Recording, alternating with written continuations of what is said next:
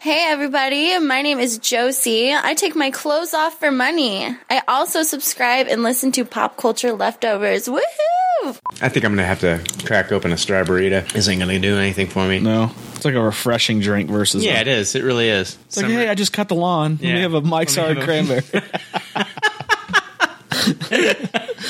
I just got done planting. and then you drink it and then go take a shower and you have Right. water for the rest of the night. You know what I'm saying? I want to see somebody get drunk as fuck on those only. oh God, 23 later, they're fucking stumbling around. I know. Probably act- I know who could. who? This guy. Give me a fucking Mike's Hard Lemonade Mix, bitch. I'm gonna get fucked up. Mike's Hard Lemonade. Dude. They're not midgets. They're like, they're called little people. Don't call them midgets, damn it. I'm not a fucking midget. I'm a hobbit, you son of a bitch. Episode 10. There's already like 7 million podcasts talking about pop culture and all that. Makes us happy like shooting at a womp rat. But it's all been done before. We don't want to be a copycat. We're the leftovers picking up the scraps dropped by the cool kids. it's a trap. Gonna toss it, gonna taste it. Do we love it? Hey, let's face it, can't erase it. Let's embrace it. Tupperware party. Subculture spill over like a vulture. Carry over counterculture pushovers. Pop culture leftovers. And we the uncool kids. What's to say has already been said. Leftovers. Pretty sure that the only talent is the band that's singing this. Pop culture leftovers. Hey, welcome to Pop Culture Leftovers. This is episode 10. We are back. I'm Hello. Brian Frederick, Dan Hill? Jason Piper. Jake Elliott. and we're the Leftovers. And joining us in studio is Mr. Chad Michaels. Chad Michaels, Welcome back, Chad. welcome back. How's it going? This, Welcome this is back. going to be your last week In with us studio. in studio Right, right. Yeah. before Before, your big move to Maryland. the big move, but that's okay because I'm like your sixth favorite guest, anyways. Oh, yeah. yeah. Yeah, Yeah. yeah. And you're going down and down on the list every week. Every so. week. Like the show. Right. Yeah, we're, we're like the fucking Titanic. Taking everybody with us. No shit. Take Jake with you, by the way. can you can you can you stuff his ass into a suitcase? hey, hey, Jake, do you want to get a Maryland driver's license? Crickets. Uh, yeah, I, I did want to uh, shout out the band Love You to Death. We haven't we haven't talked about them in a while. Our theme song is from a band called Love You to Death. They're from Canada, and uh, just check out their website www.loveyoutodeath.com. Uh, you know, when you're there, buy their music, go, uh, buy a T-shirt, uh, or just send them an email and thank them for our kick-ass song. I mean, Absolutely. Our song is. Oh yeah, we do have an amazing song. Um, That's about it. that's about it. Everything everything else on the show, uh, including yourself, Dan Yeah, I was getting ready to actually much, say that. Pretty much sucks ass. so. um, Jake, you had some fun in Chicago this weekend. I'd like you to tell our listeners about that. Um, yeah, I went to go see uh, She and Him, which is uh, Zoe Deschanel's band and uh, M Ward. Uh, They sing like 60s style pop music. Um, it was a lot of fun. It was general admission, so I forced my way to front row and cheered like a 16 year old girl for Zoe Deschanel the whole time. And it, it was pretty great. And I could actually see that. thing. Yeah, I, I screamed out, I love you, and she screamed back to me, I love you too, while making eye contact. And I stood there and swooned. That's awesome, dude. I, I'm, a, I'm, a, I'm a fan of hers. I know, Jay, I've heard you rant about her on Facebook before. Yeah. Yeah, I could do without her. I enjoyed her um, in uh, The New Girl and then 500 Days of Summer, which is also directed by Mark Webb, who did The Amazing Spider Man. Right. Just thought I'd throw that out there. But I loved her. I love her in New Girl. They just wrapped up their second season. Wasn't she an elf? She, was. Yeah, she was she an did a elf. great role She was in good in that, that too. too. Yeah. I did like yeah. her an elf. Yeah. Yes. But if you're I not, think her music is really great, though. I'm a huge fan of her music. she's got a unique voice, and it's uh, a singing voice. I mean, Yeah. I hate it. she's like she's like, "Ah, ah." You know, like, what is what is that? Like she's a like she's female like Kermit the Frog. Yeah, but like a female. Yeah. and you know, I just I I'm, don't know. I'm Zoe Deschanel. All right, that I was just weird. want to choke. her. Um, this week, Pop Culture Leftovers got some great news when we filled our position for the head writer on our website. Uh, we're proud to announce David Griffin, a talented writer and even more importantly, a good friend of mine, is going to be writing on our website, www.popcultureleftovers.com, which brings me to my next big announcement. If you're an aspiring writer uh, and you love geek pop culture and you're willing to share your love for the genre for free, uh, if your answer is yes, I like to do those things, then we're looking for you. Um, just show us what you got. Write an article about anything in geek pop culture, and then send it to our head writer Dave Griffin at domesticateddave at gmail.com. I'll repeat that: domesticateddave at gmail.com. Remember, this is a non-paying gig. Uh, thanks, and we can't wait to read your submissions. Can't wait. So, if you were a big fan of Kids in the Hall, you might want to listen to this one. Dave Foley of the Kids in the Hall is in a new movie called Live Nude Girls that's going to be in production from now until sometime in July. It's from actor and producer Mike Hatton, who has spent his entire life savings making this movie possible. Live Nude Girls is a feature film comedy set in a 1980s Los Angeles strip club. It's directed by the hilarious Jay Leggett. It's the story of Shane, an average guy from Chicago, who inherits a gentleman's club from his estranged uncle. Shane leaves the Midwest with his party animal best friend, played by Harmar Superstar. Our hero hopes his life will get a fresh start, but once in LA, Shane discovers the club is practically out of business and that he's also inherited an out of control gang of employees, a dozen wild strippers, and an insane booze hound of a business partner played by Dave Foley. With the help of a beautiful cocktail waitress played by Anne Marie Pasmino and a superstar exotic dancer with a strange talent played by Brie Olson, star of over 200 adult films, who's also been a Playboy cover girl, Shane does whatever it takes to save the club and his new life while accidentally making strip club history. We were very lucky to interview him yesterday and I wanted to play that interview for our audience on this show. Uh, so, Mike Hatton of Live Nude Girls, enjoy. All right, with us today, we've got joining us Mike Hatton. He's acting and producing the Live Nude Girls, starring himself, David Foley, and I believe Andy Dick is in the film. So, we've got Mike Hatton with us today. So, we're very pleased to have you, Mike. I like. Oh, thank you. I like how you called him David Foley. It sounded so official. You're like, oh, so- David Foley. I would call him Sir David Foley, actually. I should have called him Mr. Foley because I, I've never, I've never formally met him, and so I want to be respectful. Right. So you're just like, um, can I call you David? It's like it's like I'm I'm worried about him being my father-in-law one day. How are you doing, Mr. Foley? That's a wonderful jacket you're wearing. Right. But Mike, we're really Thanks for having me happy. on, guys. I really appreciate it. Yeah, yeah, we're we're glad to have you on the show. Now you're doing this you're doing this movie, uh, Live Nude Girls. Yeah, It felt awkward for me doing a search on Indiegogo for it because I'm usually doing a search in Google for Live Nude Girls.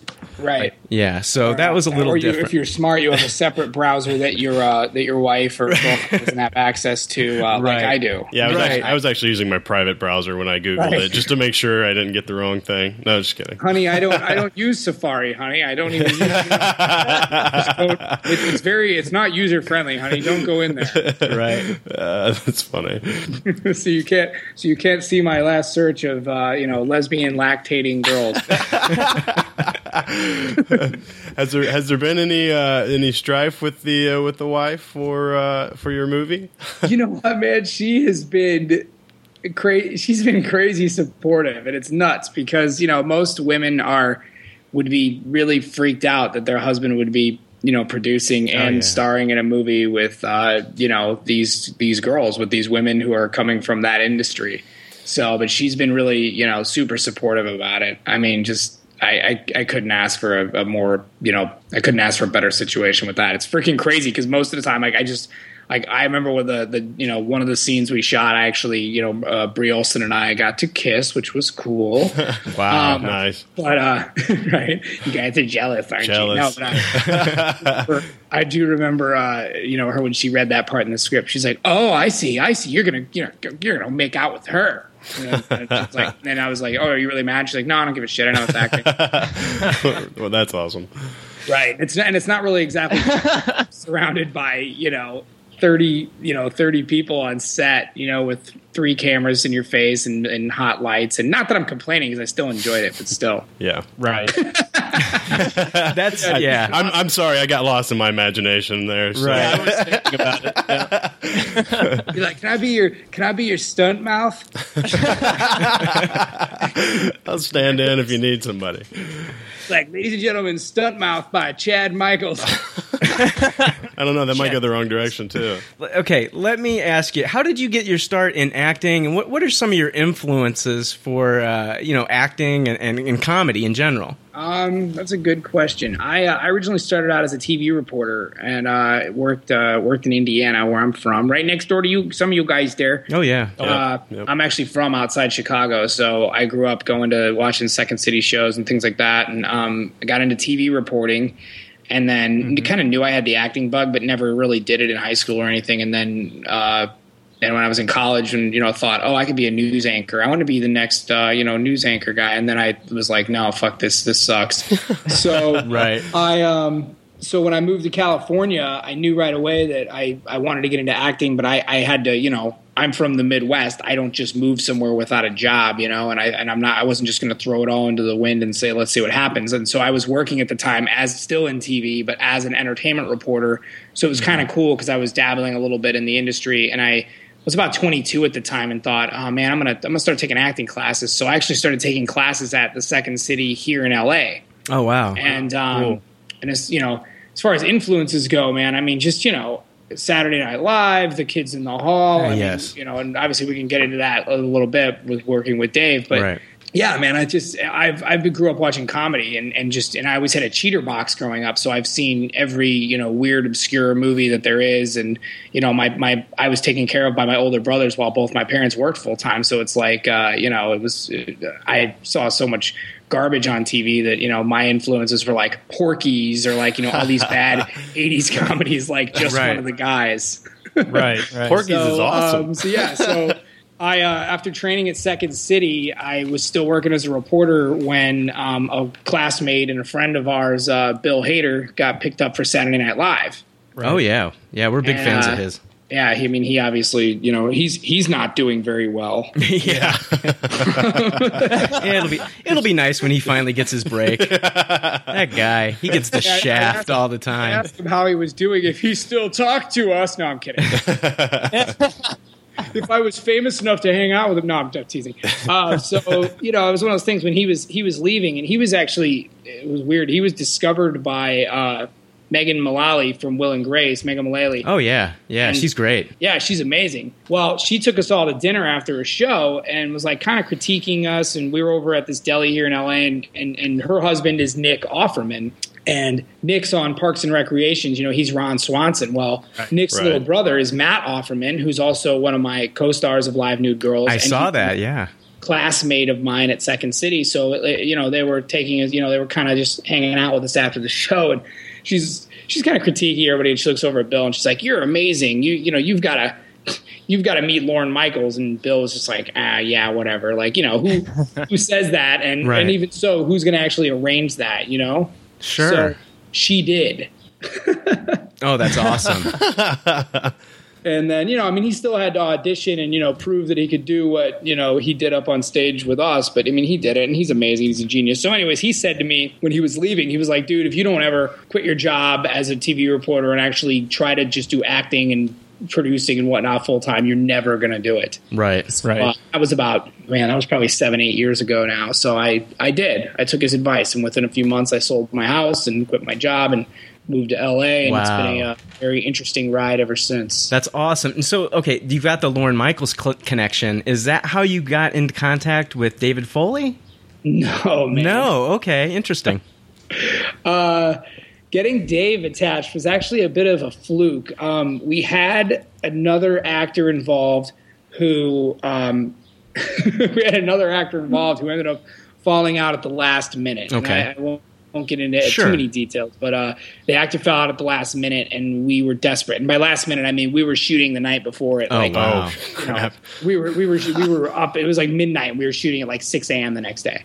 Wow. Oh, jeez. So and and you know when you're doing these things independently, it's just you know it's a freaking roller coaster. So it was just one one blow after you know something great would happen, and then you know something terrible would happen. So Oh my God. Right. uh, a friend of a friend, actually a girl who's in the movie and a guy who's in, who's in the movie as well.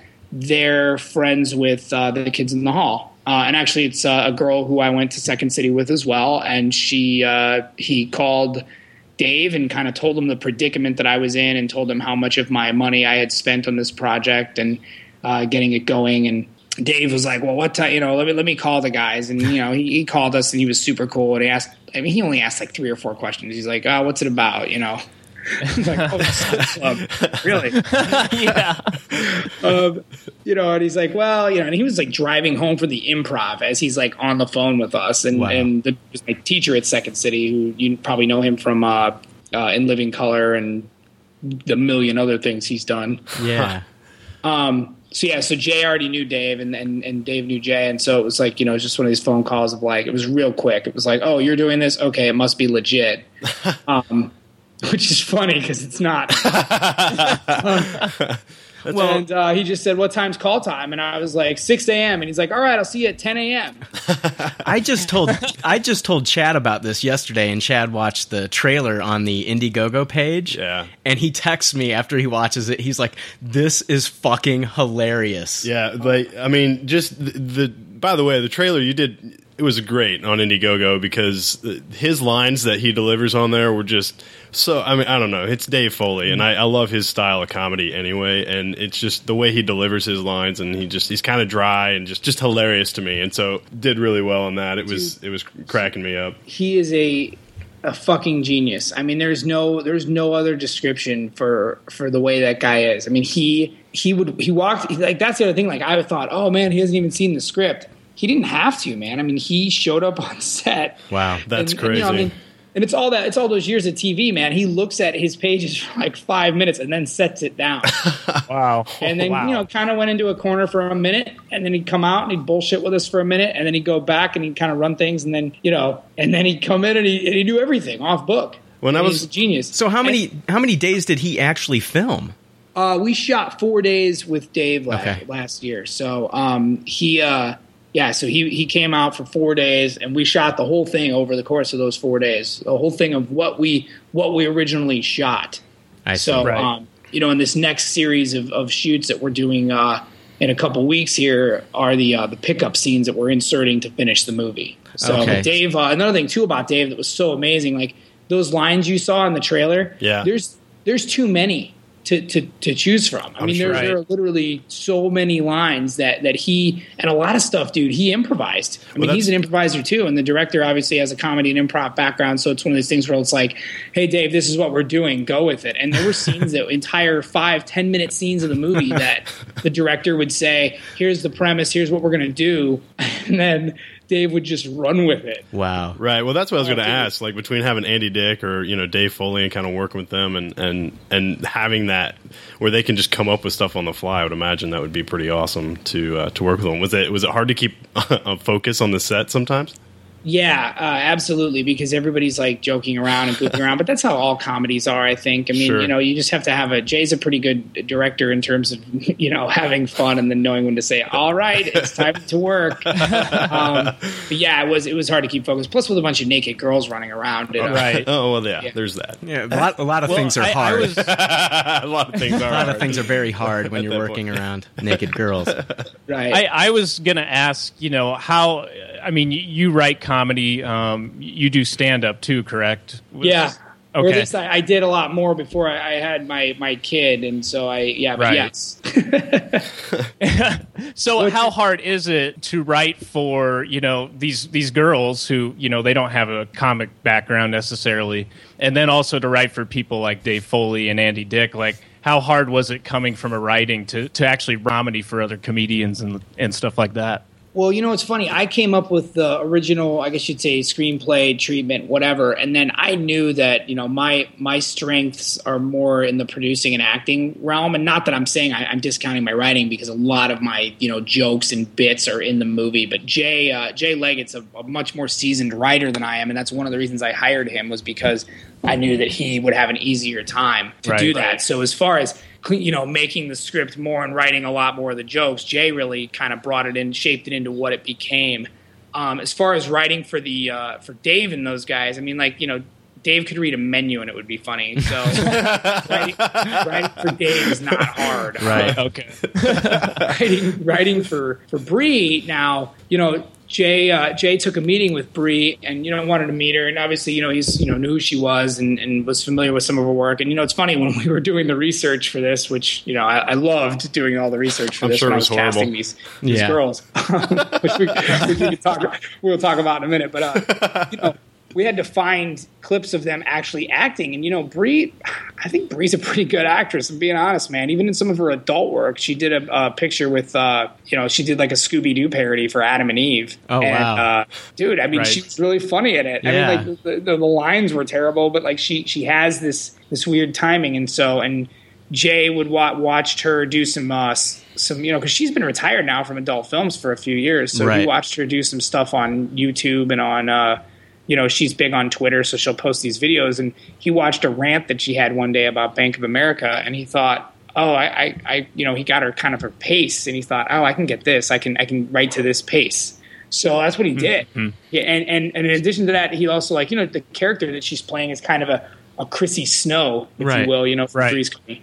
So he just you know he he would write the lines to this pace that he saw her naturally have, and then uh, and he knew she could you know memorize stuff. So It you know, and sounds she- like it sounds like Jay knows how to p- to write to people's strengths. Oh, totally, totally. And that's the other thing too about Jay is that he, as an acting teacher, you know, who came out of Second City. I mean, when I before I started classes at Second City, I had not had any experience acting. You know, I mean, obviously it was a little different because I was a TV reporter, so I was used to being in front of a camera, Sure. and used to talking, and you know, my shtick was being funny, or, or at least thinking I was being funny. Um, but uh, yeah, but Jay uh, really, you know, he's used to working with people who were coming in off the street and not having any acting experience. So Jay, you know, that was not a problem for him.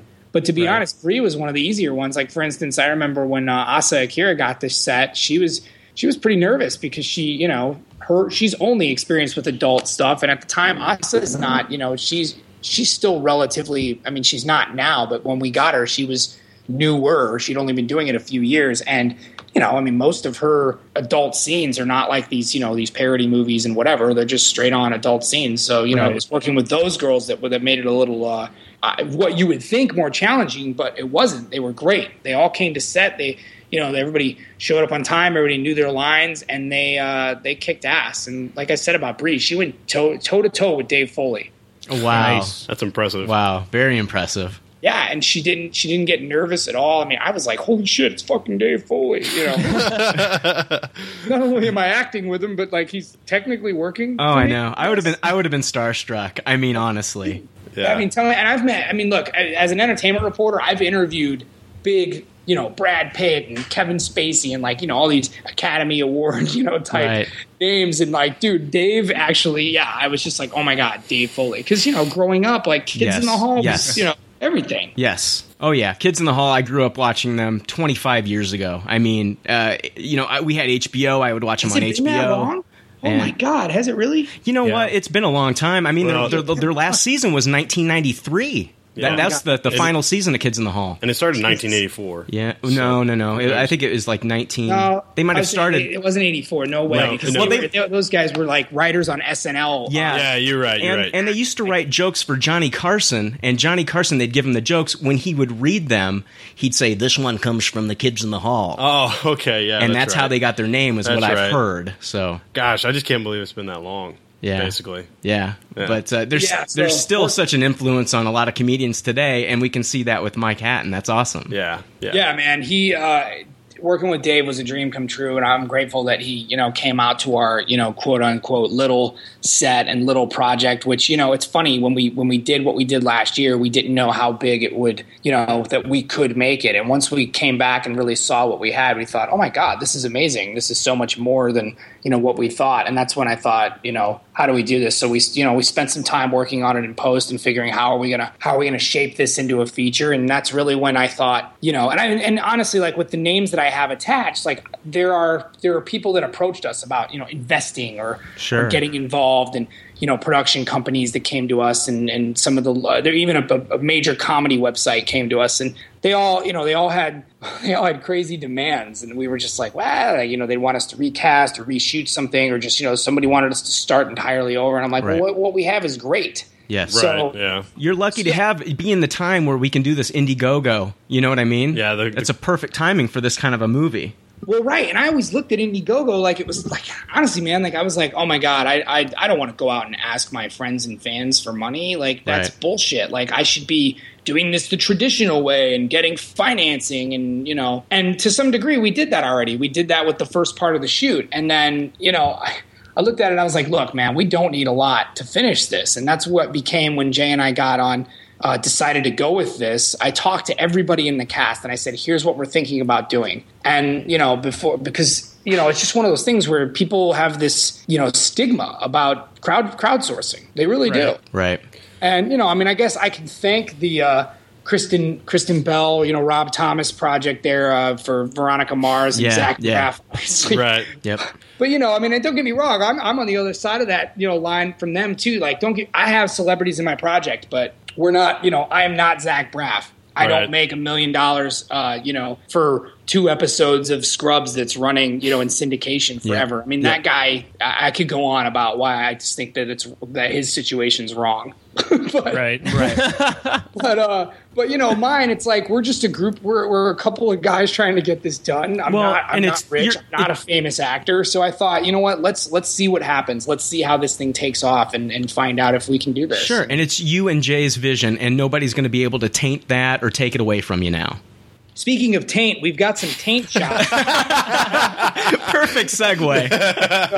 yeah, no, and that's the thing. I mean, like I said, I mean, I, I have I was approached by some people, and they all had some different visions, and they wanted to bring in different people and different uh, casts. And we look, we've met we've met with enough people over the course of the last few months that we know kind of where we stand. And and they were like, yeah, we want to you know take this in a different direction and do this. And it's for for me, it wasn't about the money. It was not about it was just about making a funny movie and just getting out what we you know what we shot and i have all my friends in this thing like i said half the cast are people that either i know or jay knows or you know people uh, and then obviously of course the adult stars who i think need to be given a, a shot at this at some of this mainstream stuff especially brie Yeah. because she's really she's a good actress man yeah. She really yeah, from is. the from the trailers, I was just very impressed by what they were doing. I mean, i- it's not a long trailer or anything, but it shows pretty much all the characters and uh, especially the girls. That's why I asked you about the writing. Um, it, it it's it's cool because they are they're ve- they pull it off, you know, and they're funny and they're also cute and attractive at the same time, you know. uh,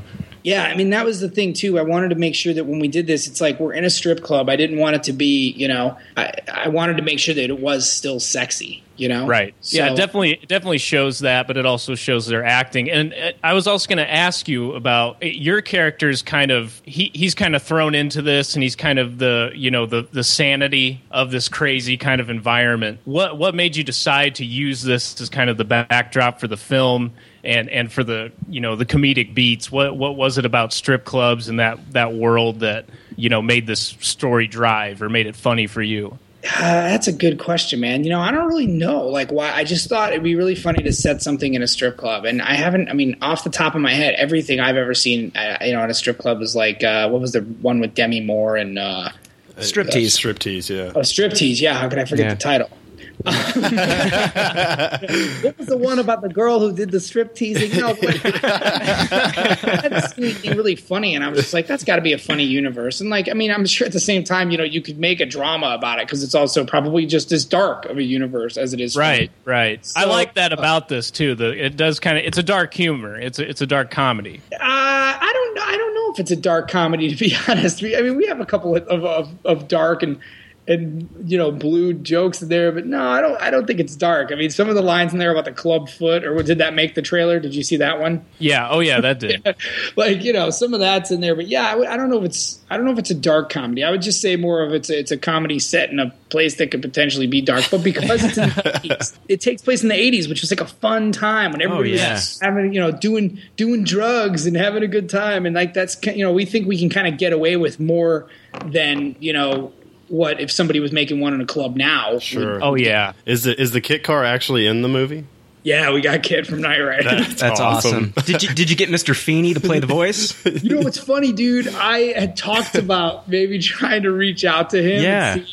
Because we originally had this thing where my character was going to be like tripping on acid or like s- like, like by himself high in the car. I'm I'm sold on the movie right now. I know.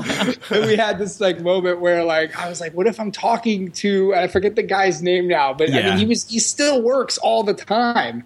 Oh, And I yeah. was like, you know, it'd be funny if he was like, you know, hello, Michael, you know.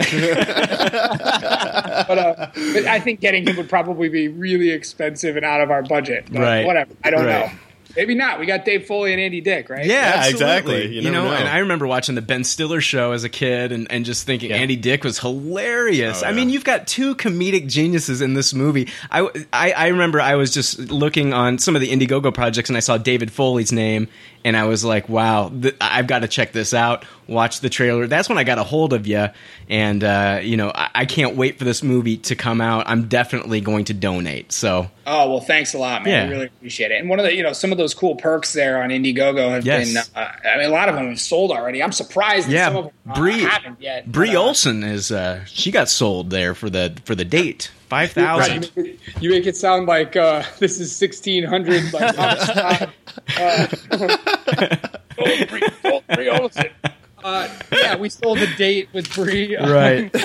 yeah, it's a cool opportunity because, like, you know, like we, you know, she's going to take a fan of hers to the premiere, and you know, we we we. You know, obviously corresponded with the the gentleman that bought it, and I mean, just really excited. Like, you know, this is something he's like. Um, not only is it you know the thought of, you know, getting to c- come on and be in you know this uh, opportunity to come out to L.A. and uh, you know go to a movie screening and a, a big Hollywood premiere. Well, I think you know a quote unquote big Hollywood premiere, um, but uh, you know he gets to go with uh, you know a beautiful girl on his arm who happens to be you know somebody he really likes. That's awesome. That's awesome. Yeah. Now you mentioned like some of the scenes with David Foley where he maybe like ad libs or just just keeps you know just keeps the conversation going.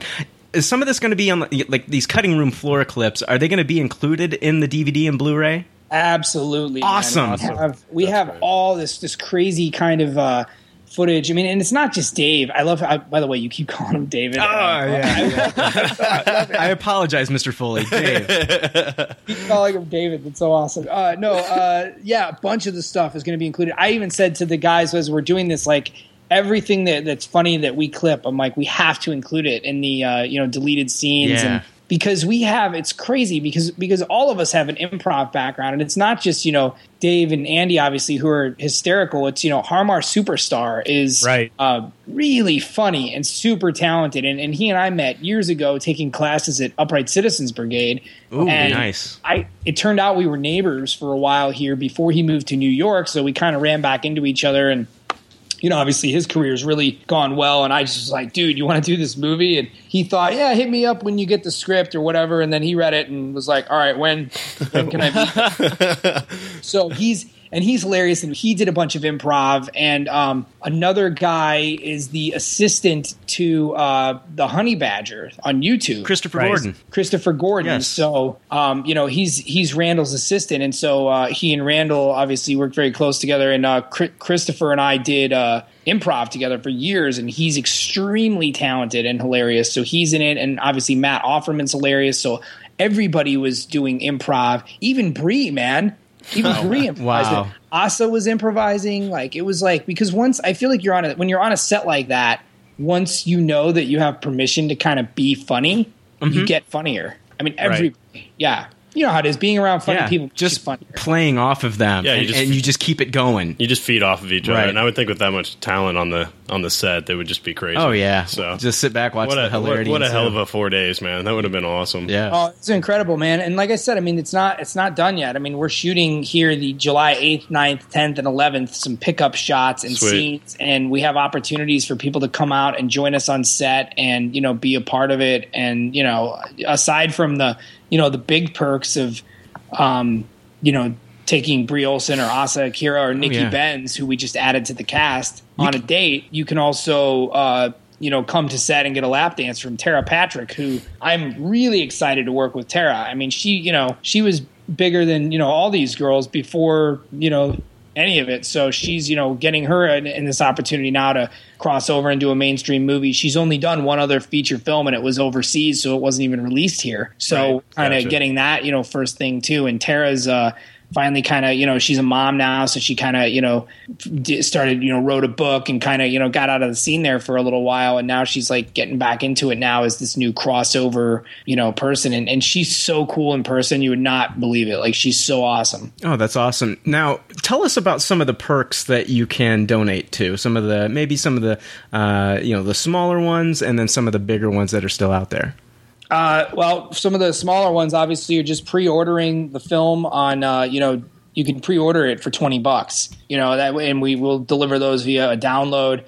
Um, if people just want to follow us, it's ten bucks, and then they get a free uh, pass inside to a uh, Deja Vu, which is actually where we shot the, uh, the the we actually shot it at the Deja Vu in downtown Los Angeles on uh, the 101. So uh, you know, yeah. So and then we actually integrated them into the plot. So um, and there's some pretty cool historic things that happen throughout the movie that you know that are interesting. So we say that those things took place at a deja vu, which I think everybody can relate to because those are all over the country. Uh huh. Yeah, Yeah. we, Yeah. we've got one here. I've I've been- actually been to the one in Springfield. So Right. Yep, Springfield. Do they still have the same slogan? Hundreds of beautiful girls and three ugly three ones. three ugly ones, Yeah. which is awesome. Yeah, Every so time I, go there, it's because it's called deja vu. I say, "Haven't I been here before? I feel like I've been here before." Right. Do I Touche. know you? Yeah, exactly. Uh, have I been inside you? No. I'm kidding. for, uh, for, you know, for fifty bucks, guys can get uh, what we call the two drink minimum, where you can get the DVD, and that's that's the one that's going to include all of the extra clips and extra you know extra features and, and deleted scenes and things like that. And that's that's for fifty bucks. They get that and a poster. Totally worth Um, and we're calling it Live Nude Girls Undressed and Unrated. it. Nice. Nice. Well done. Um, that'll be like that. That'll probably be a longer cut because, to be honest, we have a lot of footage. So you know, whatever gets released officially, we'll probably have to do a second cut, and that'll be the unrated edition where we we get to show get to show even more taint. Everybody wants. Yeah. There's no- Sorry guys, there's no taint. Uh, uh, for hundred bucks, we call it the lap dance, where you can get like a digital download of a lap dance from one of the girls, or you know, for five hundred bucks, if somebody wants to actually come to set, they can come to set and be a, a backgrounder. When We- you know, say we sold one of you- those. when you say come to set, you mean just go there physically. Yeah, Yes. not- not, uh, not the other. not okay, the other come. Fair enough. not a not a you know ejac not in an ejaculatory way. right, right. That's a little offensive. Hey, guys, that's the wrong set. all right? um, so yeah, so we've got um, so if for five hundred bucks, if you know if somebody's in the LA area or you know wants to come out to Los Angeles, I think it's a pretty cool opportunity to come and hang out on set, take pictures with everybody, and you know, quote unquote, be in the movie for a thousand bucks. Uh, somebody can actually you know get a uh, a lap dance from the girls. Which, if you think about it, if you go, if you these, you know, some of the, some of the girls that are in our movie, like Nikki, for instance, she's still a featured dancer. So you know, she goes all over the nation and, and, and tours strip clubs and whatnot. And she's you know, ama- and by the way, she's going to be amazing. I think she's going to shock everybody with how awesome she is in the movie. Um, awesome. But anyways. She, uh, you know, if you go and you you go to these clubs when these girls are doing featured dances, you're going to drop a grand. Right. Right. So you know, it's like to come and actually be in a movie and, and meet them there and, and get a lap dance. Why not? Right. You know? yeah. yeah. Get that red carpet. Get that Yeah, red and of carpet course, treatment. some of the bigger perks that are still available are, um, you know, the five thousand dollar date with Asa Akira, Yes. which I'm just like, I can't believe that. I, I wish I could buy that. If I wasn't married, I would. Just that. When I That would hired be amazing. Yeah. when I hired her, I said, "Would it be appropriate if I budgeted in a Nuru massage?" and if you don't know what that is, I'll tell you right now. Google Asa Akira Nuru massage, and uh, you'll be glad I told you to do that. Um, All right. Yeah. Writing it. And the same with Nikki. There's a five thousand dollar date with Nikki available. You know, to, to take her to the premiere, and um, yeah, man. So we're really excited that you know some of our fans and friends and Uh-huh. their fans and friends will be coming out to uh, you know watch the movie with us, and we're gonna have a big premiere on Hollywood Boulevard later this fall. That's awesome. Very cool. That's awesome. And if you want to be an executive producer, ten thousand dollars. Is that right? Ten thousand dollars. And you know the funny thing is, I've had a couple people call and ask me about it. Nobody's bought it yet, but a, a couple guys have called. And, Okay. you know, I, mean, I don't. They, they they were very interested in the girls. Yeah. Yeah. yeah. Those are the ones that are going to sell quick.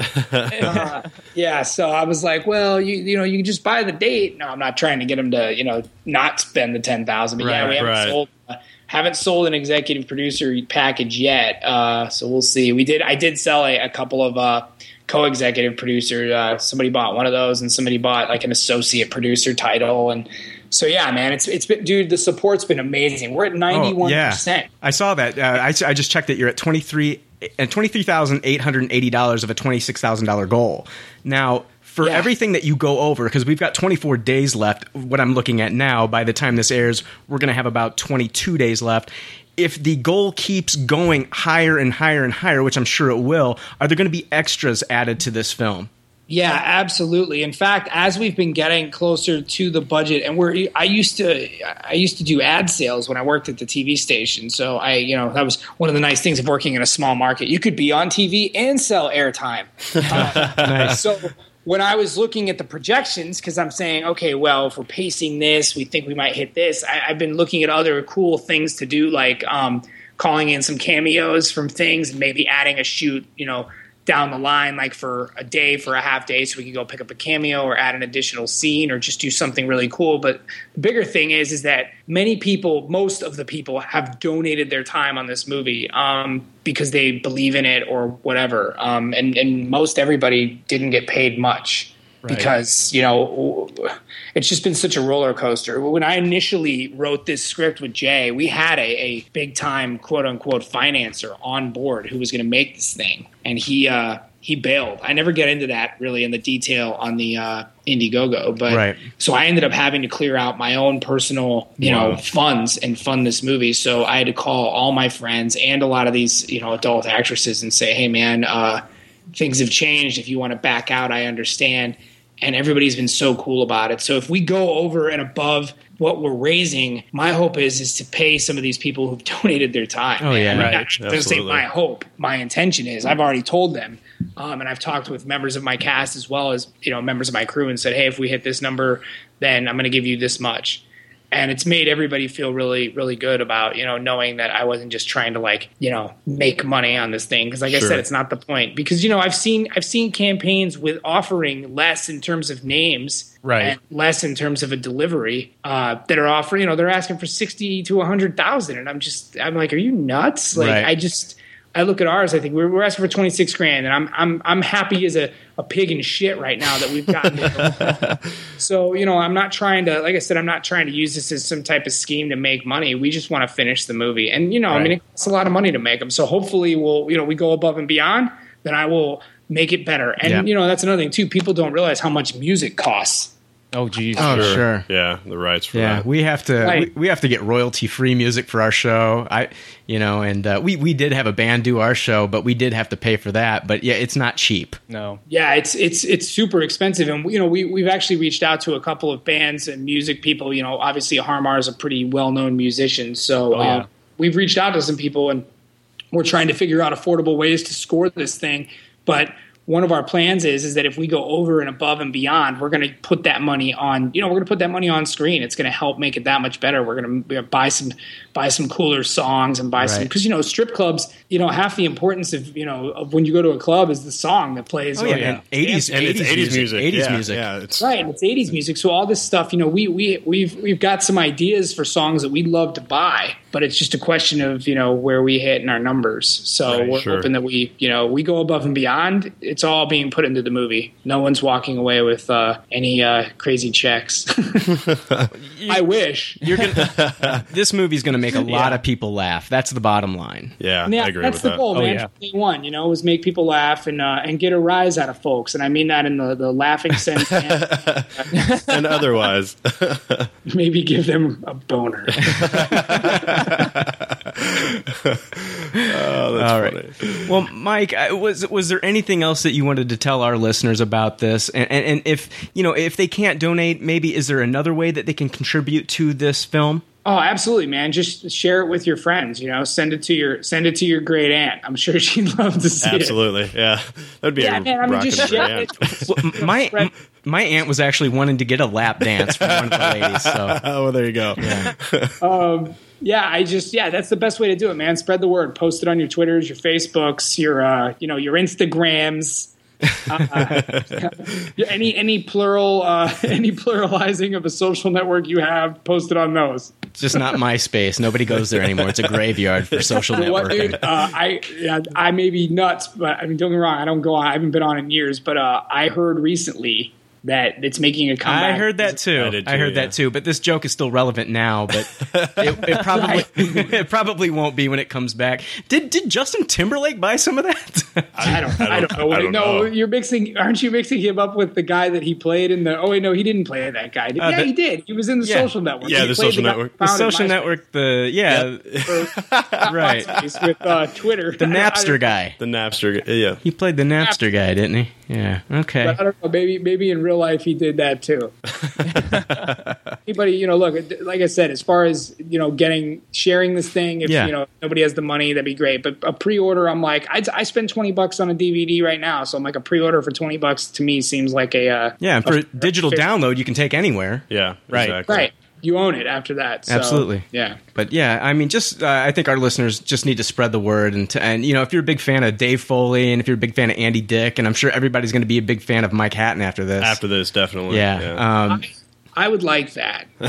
well, I was already Dan, who couldn't be here. Uh, Dan and Jake, they couldn't be here to talk with you today. Dan actually is following you on Twitter now, so you've got another. Oh, sweet. Yeah. So I, I haven't been uh, I, I haven't been posting some of my more uh, what I'm what I'm known for I guess but uh, no I uh, I haven't been posting exactly all of my, my jokes lately because I've been in, inundating everyone with this Right. Sure. Yeah. Sure. hopefully uh, but yeah anybody that wants to follow me on Twitter it's uh, at the Mike Hatton and uh, yeah I, I make jokes about like the Kardashians and AIDS and Yeah, I saw a uh, snippet of your stand up uh, about the that, Kardashian and actually. AIDS, don't those go hand in hand? right. Oh, if, you, if you watch if you watch my, my clip yeah my comedy store clip I have online Yeah. Yeah, then I Oh, won't s- say the joke. I'll let I'll let I'll let people go and find it. Yeah, Uh, I yeah. think Go to uh, the YouTube channel. He's he's got a YouTube channel on there. It's it's All pretty over funny. YouTube. Yeah, yeah, yeah, I mean that's another thing too. It's like you know that YouTube channel. That's one of the reasons I, I was inspired to not you know to do this was because I, I did a sketch parody a few years ago of Two Girls One Cup, Yeah, that was brilliant. and it went viral. I mean, it got like a million hits in, in a matter of a few months, and like you know it's it's got like 1.5 or six now, and I just was like, holy cow, man! Like you know, sex sells. It really Oh, Oh, does. So why are you doing live nude girls then? yeah, wait a minute. Ah, yeah. It's like I spend, it's like I spend time with girls on set. awesome, awesome, Mike. It has been awesome talking with you. We're going to continue to talk about this. We're actually going to have a feature on our website about this, and uh, we'll promote it on our Facebook, our Twitter, and uh, we hope that everybody donates to the project. If you don't donate, please at least spread the word about it. It's got some fantastic comedians in it, and I can't wait to see it. Yeah, I can't wait for you guys to see it too. I'd love to hear uh, what you guys think about it. And thanks a lot for having me on. And Absolutely. thanks for sharing this thing. I, I hope it. Uh, I hope it spreads like herpes, but in a good way. I'm sure it will. All right. All right. Thanks again, Mike. Thanks, Thanks, Mike. guys. All right. Thanks, Mike. Bye. That was a lot of fun talking with Mike. Yeah, I wish I could have been there with you guys. Yeah. too. Yeah. It, it was a blast. It was a good time. Yeah, we had a lot of fun. Now there were some uh, perks during the interview that we didn't talk about. One that I really wanted to touch base on, but we just I kind of forgot. There was so much that we were going over. For fifteen hundred dollars, uh, you can spend fifteen hundred dollars. You'll be on the set watching in person live nude girl star Tara Patrick, the only woman ever to be on co- the cover of Playboy and Penthouse simultaneously. Uh, she's doing a sexy, exotic dance as Princess Leia, starting off dressed in the white A New Hope getup, then letting down her hair and taking that off to reveal a sexy slave Leia outfit. Oh fuck! Oh man. Hey Brian. Hey, can we pool our money on Yeah, this? can I one? borrow fifteen hundred dollars? I can't, even, Jake. I can't even get fifty bucks from you to, for- to pay me back for the fucking podcast, let alone fifteen hundred dollars. Notice how I didn't say anything. No shit. God. First time I see you in person. Pop I culture haven't- leftovers brought to you by Brian's Wallet. Special consideration by Dan Hill and Jake Elliott. Whenever they consider to pay Brian Frederick back. There- it'll- it'll there's come. not much a better prize than that, you know. Jesus. I know. IOU Like, is that's in the every mail. that's every guy's like fantasy is to, like, to have their woman dress up as you know Princess Right. Leia. Are they going to or have the music? slave Leia? the music. The- yeah, you know, It's like a techno like the- mix. no, is it going to be like you know the music from Jabba's hut, or is it? Uh, no, I'm just, I'm just messing around. Anyway. Okay, thank God this is your last week here. Thank God he didn't get on me this time. I like to crash and burn. I'm burning all bridges, actually. I'm loving this. Keep going. Keep talking, baby. it takes the heat off Dan. Oh shit, I'm, I'm a little bit cooler right now. Man, Fuck. I did also want to mention that, you know, Mike wa- also wanted us to mention that uh, Sam Tripoli of The Naughty Show on Playboy Radio will be joining the cast. And Sam will also have him and Nikki Benz on The Naughty Show this Tuesday, July 2nd. Now, again, that's this Tuesday, July 2nd. Mike Hatton will be on Playboy Radio's Naughty Show, hosted by Sam Tripoli. So definitely check that out. Yeah, he's Uh, a funny, interesting guy, and he's uh, definitely fun to talk to and listen to as well. You know, he definitely check out that podcast. No, Very Yeah, he was- charming. it was just like talking to anybody else, and he was funny as hell. Yeah. and like he he just gave us so much info about what he does and how Yeah. this movie was made. So Well, He was just a very charming personality, very funny, very outgoing, and he made us feel at home on the podcast. That was awesome. yes, So- That thank is you, sir. awesome. Yeah, so Yes. thanks, Mike. So thanks, Mike, for the interview. We wish you the best of luck in your career, uh, in this film, and then all your future endeavors. And we'll definitely support and follow you. for sure. All right, now it's time for some good pop, bad pop. It's time for more leftover reviews with Good Pop, Bad Pop. So it looks like nobody agreed with me when it came to my World War Z review because it was a s- success, and it's getting a, it's getting a sequel. What? oh, No. Are you serious? One hundred percent. Oh, my. dead serious. So speaking of zombies, uh, there's a Walking Dead marathon going on July 4th through the 7th that will play the first three seasons. So check that out. Something cool too. Season one, it will be in the black and the wh- black and white. What's that? Season one and two. When They're they gonna do- when they replay season one, that's the only one that's going to be in black and white. But Okay. If anybody didn't check, uh, see that the original time it they aired it, it's pretty neat. I think it is. yeah, I guess they're, they were kind of doing. I guess they were kind of doing that for the comic book fans since the the the comic books in black and white. Okay. So that Right. that director's really big into directing in black and white. Uh, Frank Darabont is that how you say his name? yeah, but He, they uh, did this wanted The after. Mist They to did be this in black after and he white, too. he did this after they did this after he left the show. Oh yeah, yeah. But The black and white was just done last season, Right. and they, they, they, they, they did that. They showed that during the break last season. Frank Darabont had been gone from the show for two years, but you know, I, I understand your point. I wouldn't be surprised if he wanted it to be in black and white because he, he tried the same thing with the mist, and the studio put that. Um, also, uh, when the season four premiere episode of The Walking Dead premieres in October, we may have uh, an entire episode dedicated to that episode. I Hmm. don't know. It's up to you. So, Yeah, I think we should. so I mean, it's Oh, pretty, yeah. absolutely. That'd pretty be big awesome. event. So Yeah. we Yeah. might have like a whole episode dedicated to the season that four show. premiere. I, I wanted to talk really quick about a really cool game show that I've been watching on Reels called Race to the Scene. Uh, it's hosted by Dolph Lundgren, who, who believe it or not, Awesome. he's really he's a really funny host. Um, contestants compete against each other in challenges that are based on popular Hollywood movies such as Transformers, Forrest Gump, The Italian Job, Jake's favorite movie, E.T. Um, this week's episode had a pulp fiction challenge where contestants had to fill a container with fake blood chunks and brain matter from the famous scene where John Travolta's character blows that kid Marvin's head off in the back of the car. It's it's it's an awesome show. What channel? It's on Reels. Okay. Which, if you have Dish Network, it's uh, two ninety nine. I don't know what it is on you know Directv or cable, Right. Uh, but it is on really late at night, so it's it's one of those shows you're going to want to DVR uh, unless you're up really late. It's on late on Fridays at one a.m. Eastern. Oh, wow. Or midnight Central. But that again, it's called Reels, and I'm telling you, Dolph Lundgren is he he is a really funny host.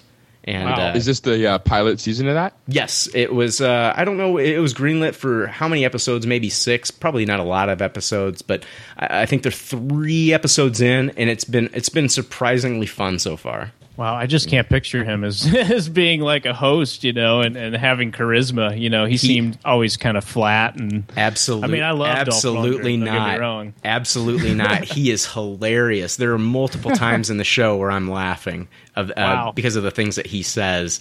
Uh, very funny. Very very charismatic. So uh, definitely check that show out. If you're not watching True Blood this season, you're missing out. This could be the best season yet, leading into a human versus vampire war. This season, Rutger Hauer joins the cast, but the real star that has really made the season so much fun to watch is the actor Arliss Howard. He's playing Truman Burrell, the governor of Louisiana. Now, you'll remember Arliss Howard is probably best known as Private Cowboy in Stanley Kubrick's Full Metal Jacket. Oh, okay. Um, he's really made his presence known in this universe, and I'm loving the sixth season so far. It is awesome. True Blood airs new episodes every Sunday night on HBO.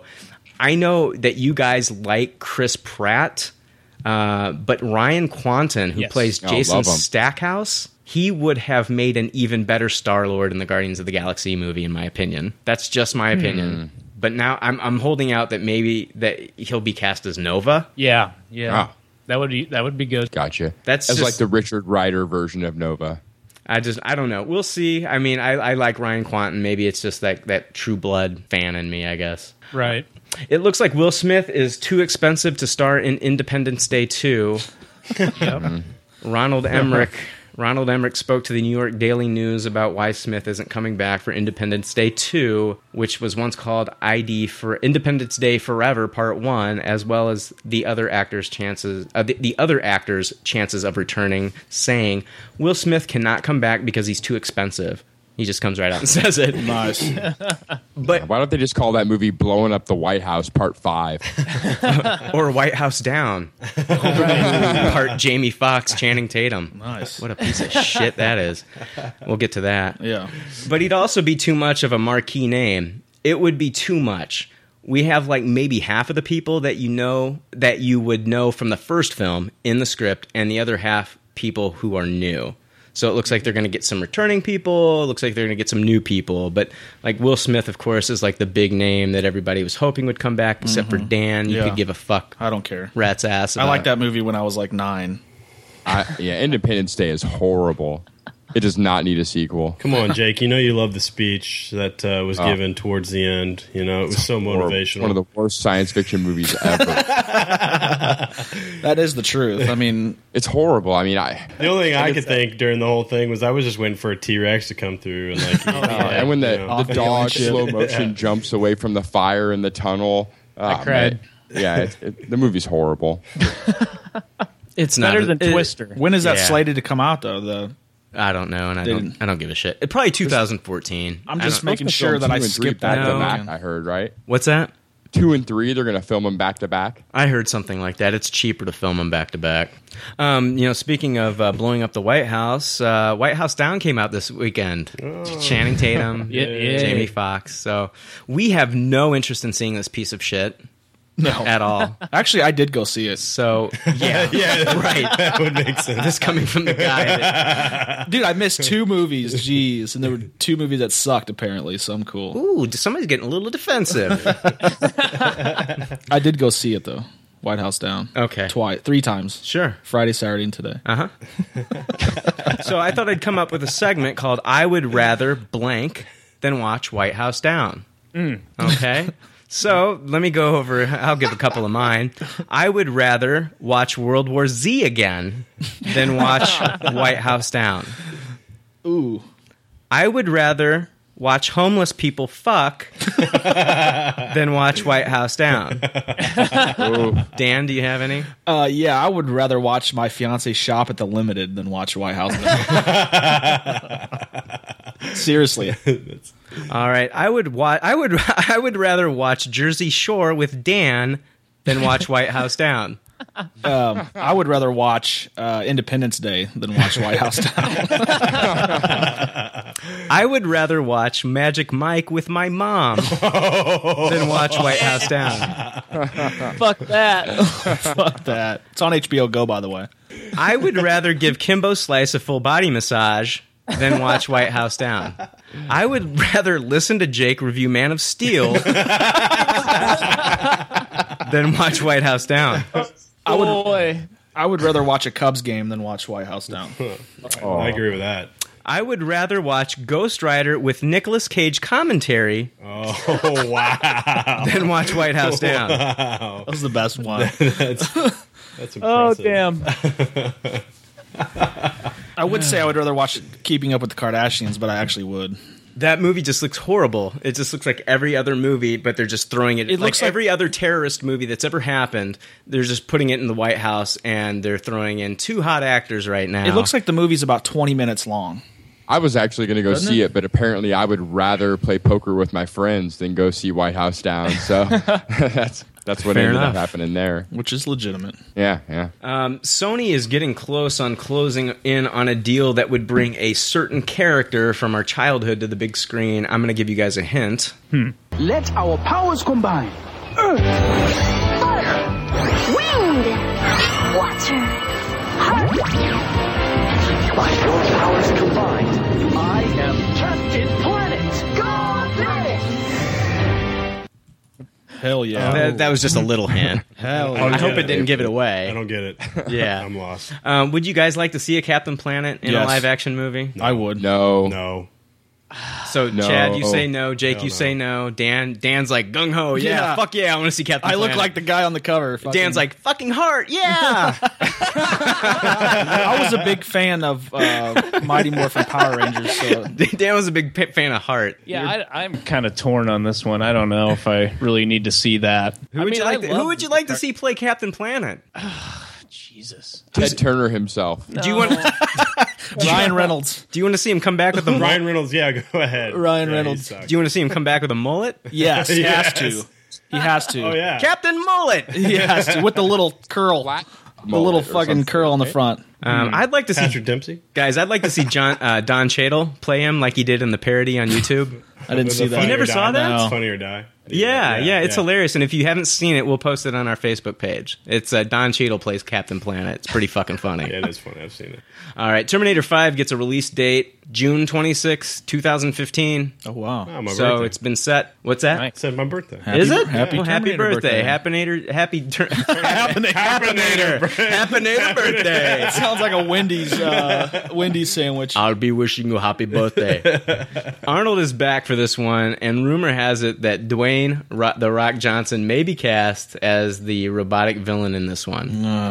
Thoughts? Do you guys? I like The Rock, and I I think he's a great actor, but I- Great- he's a great actor. yeah, I think he is. I mean, I want to I want to see The Rock get all busted apart and turned into a Terminator. when it comes and to those everything. ki- types of movies, though, he's good. I'm not saying he's he would be good in The Notebook or something. I'm just saying like. Well, if you're comparing like wrestlers, Yeah, in acting. of all the wrestlers that ever He's the acted, best. he's the best one, I and he agree can with that. play like the Disney movies, and he can do the action stuff. Yeah, but don't you think like in terms of like action movies where you just have like a you know back in like the 80s or whatever you had Right. your Dolph Lundgren. I mean, I Yeah. think I think The Rock totally fits that bill and he's he's really good for just an action movie where it's you don't need to think about it. You just go and watch some stuff. kind of like an people know. Expendables film. Yeah, exactly. I think Those he- are just fun. Hey, man, if people Yes. are going to go into the Expendables thinking they're going to see some deep film, well, yeah. You got, you got me fucked up. yeah, I mean, i- it's just a popcorn movie, man. Just- Right, yeah, yeah, So that's how I always see him uh, whenever I think about him. I think what they're what, I think what they're setting it up for is. And did you guys hear that it's going to be a re- reboot? Yeah. You Oh, heard that, Jay? Oh, Yep. They scrapped the last one. Yeah, like they're gonna do like Yeah. three movies, and it's gonna be a reboot. Is it three movies now? Yep.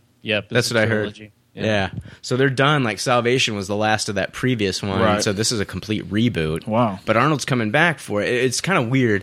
I think they're trying to pass the torch to The Rock. I think that Schwarzenegger role that he was iconic in. I think they're going to try to pass that to The Rock and then have him go forward in this. I, I just can't, you know, take him seriously. You know, if you think about Terminator One and how Mm-hmm. Arnold played that, s- and you, he was still psychotic. He was a robot. You Even know two, what I mean? even two. Yeah, but well, if I can Yeah. throw this in there, you, you, one of your listeners posted on the uh, Pop Culture's Facebook page. Yeah, about Jeffrey having him Dylan as- Hensley. Yeah, Yeah. as like one, you know, maybe one of the uh, you know the mad scientists or something that they base. I mean, maybe not mad scientists, but something that know. they base the I robot know. off of. I know. That's. I thought that too. I, Actually, kind of thought that was a cool idea. No, but- if, if Schwarzenegger's going to come back, I want to see him come back as the robot, not Right. some not some asshole. he could still be, he could still be like you know a badass, but he doesn't have to necessarily badass be- scientist. Well, Yeah, Bill Nye, the I didn't- no, I Just, I just said he doesn't have to be the mad scientist. Today, kids, I'm going to tell you how to fucking blow shit up with these chemicals. Okay, Because I I'm a would watch that. badass. start making that. meth. No, I get what you're saying. It's just if if I'm going to watch Schwarzenegger in a Terminator movie, I want to see him as the robot. That's just me. I know, but he's just so old. I just can't like he. if you Watch see him in the these- Expendables, Yeah. he's still he's not like what he used to be. Yeah, And but they could great. give him the Jeff Bridges treatment. Yeah, that's I don't true. know. Mm-hmm. Watch in watch Tron. the- I'm- Yeah. Yeah, yeah, I'm tracking you. I'm tracking. They could do the Yeah. Jeff Bridges Tron treatment to him. Right. Yeah. Oh, yeah, for In which case, This- guys, this is the last. This is it. I Yeah. mean, these. This is the last hurrah for Arnold Schwarzenegger Sure, and Sw- yeah. and Stallone and these guys. If it's Sure. going to happen, it's going to happen now. Let- You know. Yeah. You know Yeah, what I I mean, mean? that makes sense. Right. Aren't those two in another movie together? Like just Yes, now? it's like a Prison Break movie coming out Yeah. pretty soon. Yeah. It Oh, looks that's fucking that was released- awesome. That was Yeah. talked about like a year ago, wasn't Sure, it? yeah, but it's I- it's A like you while know back. it was. In, uh, I'm, I'm sure they do, they were doing the filming and- Right. and, now they're in the post production, Yeah. getting I ready just to saw roll a that out. poster for it a couple days ago. It Did looked you really see the cool. one where yeah, where they're facing opposite ways with the wall? That's the exact poster. I yeah, saw. that's one I saw too. It looks very cool.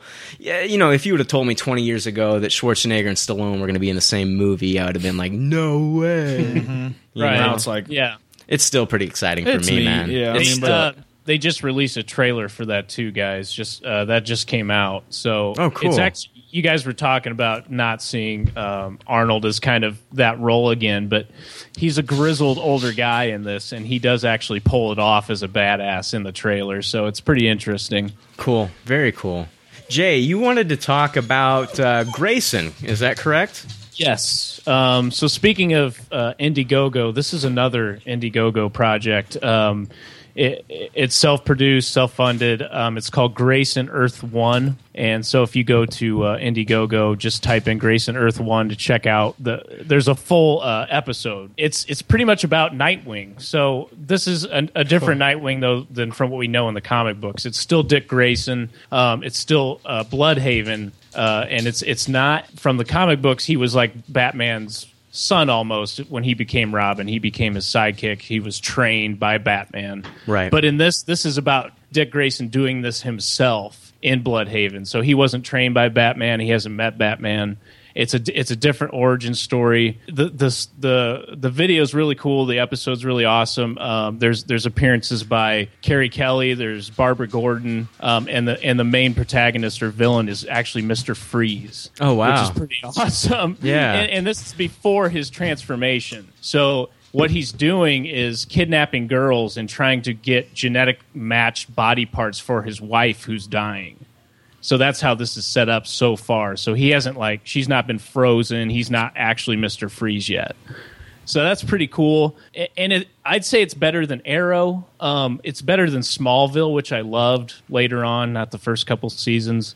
Um, so if you like those kind of shows, y- um, you're going to love this. And um, especially the ending, which I, you know, I'm not going to spoil the ending, but the ending is one of those moments where you're like, oh, fuck yeah. You know, and it's one of those things where you don't know if if this show continues, are they going to be able to put big name characters in this? Because there is one at the very end of this, and it's a pretty cool uh, reveal. Okay. So uh, it's at Indiegogo. Um, they they need a lot of help. They still need a lot of funding, and there's only going to be about 18 more days Uh-huh. left. So I urge everyone go check it out. Go watch. Is it a DVD, Blu-ray, digital download? Yeah, there's well the season one you can just watch streaming. Okay. Uh, it's just episode one, season one. That's it. Okay. Oh, So wow. how long is the episode? Okay. Uh, I think it's about twenty minutes or so. All right. Yeah, it's it's a full episode, so um, and it's just cool. It, it's real. It's it's dark. The action's cool. The fighting's cool. Um, so just just if if you like Nightwing and Batman, especially if you like the Batman uh, Nolan movies,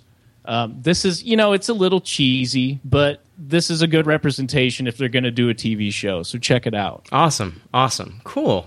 So this week we watched all four of the leftovers. Chad, you didn't you weren't able to watch it. No, I didn't catch it. They're airing it again tonight at eight o'clock. You have Ooh. the you have the DVR app on your phone. Record it.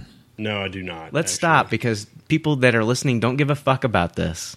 Oh, Us talking about Chad. Yes, they recording- do. That's kind of cool. Just throw out the DVR app. yeah, Dan, you're right. That's badass. Who cares? Just keep talking. God damn it. Dude, do you remember that part in the podcast where they were telling Chad Michaels to DVR? Hey, some, somebody could be like, "Fuck, I'm out of town. I need to record my show." Dan did Oh, yeah, say it'll- something it's- about a DVR Yeah, Dan's app. talking about downloading something on Sunday, and we're gonna upload this on Monday. wow! you know what? I can go back at my I'm just time saying for- machine and tell Dan he's a dumbass. I'm just saying for future references. I'm fucking with you, Dan. Brian, I already know. You don't need to explain. I already, dude. I've known you. I know, know when to keep my mouth He's shut. like, and I not- see. You know when to hold them. You know when to fold them. You know when to walk away. Know when to run. You got to count your money when you're sitting at the table. I will say this this story. I don't pisses have me any off. money, so I can't even count it. This story pisses me off because I had a really, really good story that I had put together. uh, Finally. about uh, the invisible force field. Uh, Oh, okay. And and when I heard- saw the trailer for this, totally pissed me off because They, uh, they I- stole your Stephen King stole your idea No, no, years no, and years no, ago. no, no, no, 20 no. It's some- 20 years- 20 some years years ago. ago. Stephen King, goddamn no, you! No, no, no. This is the thing about writing in general that Uh-huh. I've found is that as you write, like y- no idea is ever original, Right. Like, you know, it's it's stemmed from something or Uh-huh. whatever the case might be. But anyways, you know, it's you're always thinking to yourself, "Oh, I need to finish that because somebody Right. else is going to write that," and Uh-huh. you know, and it's like, or worse off, you, you start to write something, you know, like Last Days was something I started, but then I realized World War Z is kind of pretty much what I was trying to do, which was just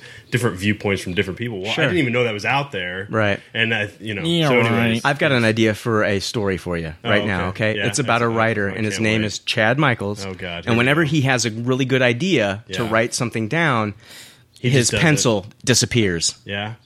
And so he can't write it down, or he goes to his laptop and like the power's off, and like I you left keep- it at somewhere else. You left it somewhere else, and, and you can't find it. and then you got to take it to the Geek Squad. you're all pissed off, and then you forget your amazing idea. I'm gonna totally make a short story out of that and Awesome. uh, write it for you. Awesome, Yeah. cool. Yeah, although it- the uh, main character is gonna be Brian Frederick, but yeah, uh, yeah. You're just gonna refer to him as asshole the entire time. but we we watched uh, we watched all watched a show this week called Under the Dome. It was uh, last Sunday that it, it aired. Um, Monday. and it was uh, it was Monday. You're right. Yeah, it was Monday.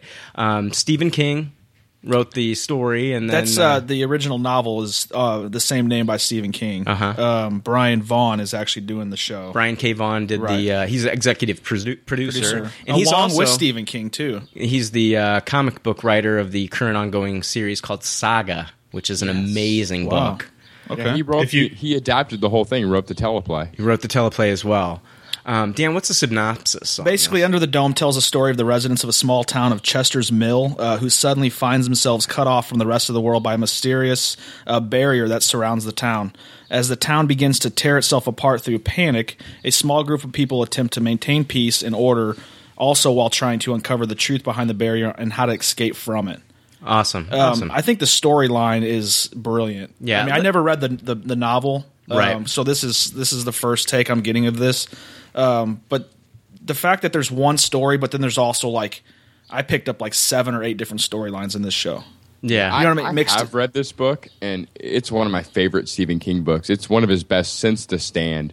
I mean, you open the book and you get the map of Chester's Mill, Mm-hmm. Oh, that's and you neat. see all the houses and all Yeah. the characters all mapped out for you, and you just know you're in for a treat. I mean, it's I mean, very much like well, The Stand with The opening so much scene, going on. the opening scene, you get somebody burying somebody in the woods. I Mhm. mean, that sucks you in immediately. Yeah. Like you want to know why and Mm-hmm. Oh, who that sure. is, and then you find out who that is, and and then we get a sex scene, and then that's what sucked Chad Michaels in. and then right after the, and then right after the sex scene, we get a fight, which is pretty common. So, uh, but I, we're going to go ahead and rate it. Let's uh, go with our rating system. If you're new to the show and you don't know what our rating system is, uh, this should help you. The rating system is simple. If the leftovers don't like something, they toss it. If they do like something, they suggest you taste it. And if it's brilliant, it gets a Tupperware rating. If all the leftovers love it, then it gets the pinnacle of success a Tupperware party. A Tupperware party.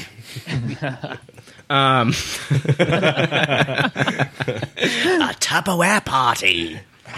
um, so I'm going to go ahead and rate it. I, I, as far as as far as a premiere episode goes, I think it did everything it set out to do. I, it, it- it really uh, it captured my uh, imagination the whole time. You know, thinking about what if this really happened and and things like that. Like this dome, right?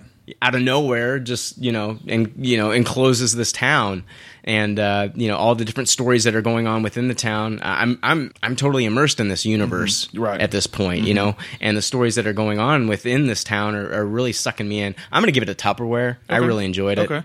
I'm going to completely agree with you on this. Uh, the storylines are what's sucking me in. Not only do I want to know why that's there, but I want to know what they're going to do about it.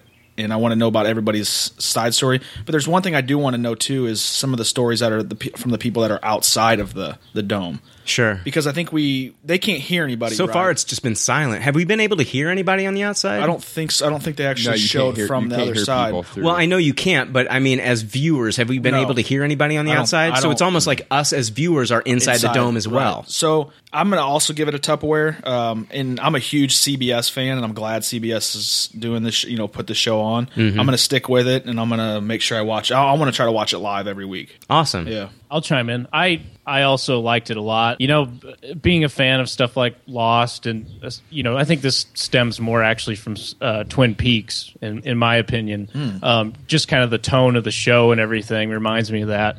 Uh, but yeah, the the story. There's so many layers to the story. There, there's so many moments where you're going like, what does that mean, A- Mhm. and, how is that going to connect to Right. the next? y- You know, the next thing that happens, and you know that whole the whole time you're just doing that. And there's not a lot of shows on TV, and, and even stuff like Lost, where it was always kind of at the end. This show does it the whole fucking time, and yeah, you're immersed in it. You're like, I'm here. I know what this feels like now. This is crazy. Why are these characters together? What's the underlying story? There, there seems to be sinister things happening.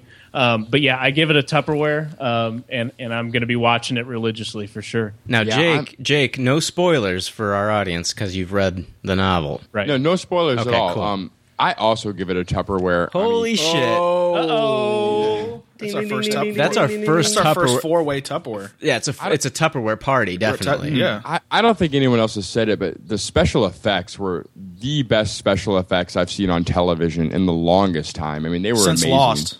Yeah, to see some of those things visually, like the bloody handprint floating in the air, and the family hearing the news report on the radio, and the semi hitting the dome, The plane crashing I- the into the bloody dome. handprint. Ah. I thought it was the ghost of Wilson from Castaway. Oh shit! I was just blo- I, I was blown away. I mean, it's not it's already not a hundred percent faithful adaptation. But that, you don't want to see that though. No, I don't want to see. I understand, you know, and I've already heard that they've written two endings for this. Mm-hmm. That if it gets good ratings, they're going to continue it on. But if it doesn't do so well, they're going to give it the actual. I ending. wonder if they'll do it before a test audience first. Yeah, Hmm. because one of the best things about this book is you actually do get payoff. Like you do get resolution as to where this dome came from. And there's so many movies and TV shows out there where you don't. Mhm. Yeah, it, it was a. Oh, The what a fact, great- the fact that they got uh, DEA agent Hank Schrader from Breaking Bad. He plays on Breaking Bad. Mm-hmm. Dean Norris. Uh, he plays uh, James Big Jim Rennie, the the owner of the used car lot. Oh, the yeah, bald-headed yeah, guy. yeah, I remember I, him. I loved him in Breaking Bad. He's been in a bunch of other. You stuff can tell too. he's going to be a big player in big this time show. because his son is uh, going to be a big player in the show as well. Did you guys catch up? Okay, you know, okay, w- the dome itself. Yeah. When the people would first touch it, Mhm. they'd get Shock shocked 'em. the one Yes. time, Right. and, and every other time they would not get shocked. I keep thinking like every time they touch this thing that it's almost like it's an entity, like it is. It knows it, 'em. it know it- well. It, it's learning about it learned, them exactly. It learned when was the when they keyword. touch it, Yeah. just the one time, and then the next time they touch it, it's no big deal. So Right. there was that one police officer that was like, "I'm not touching this thing," and I'm Mm, thinking right. that's probably the wisest decision that you've made.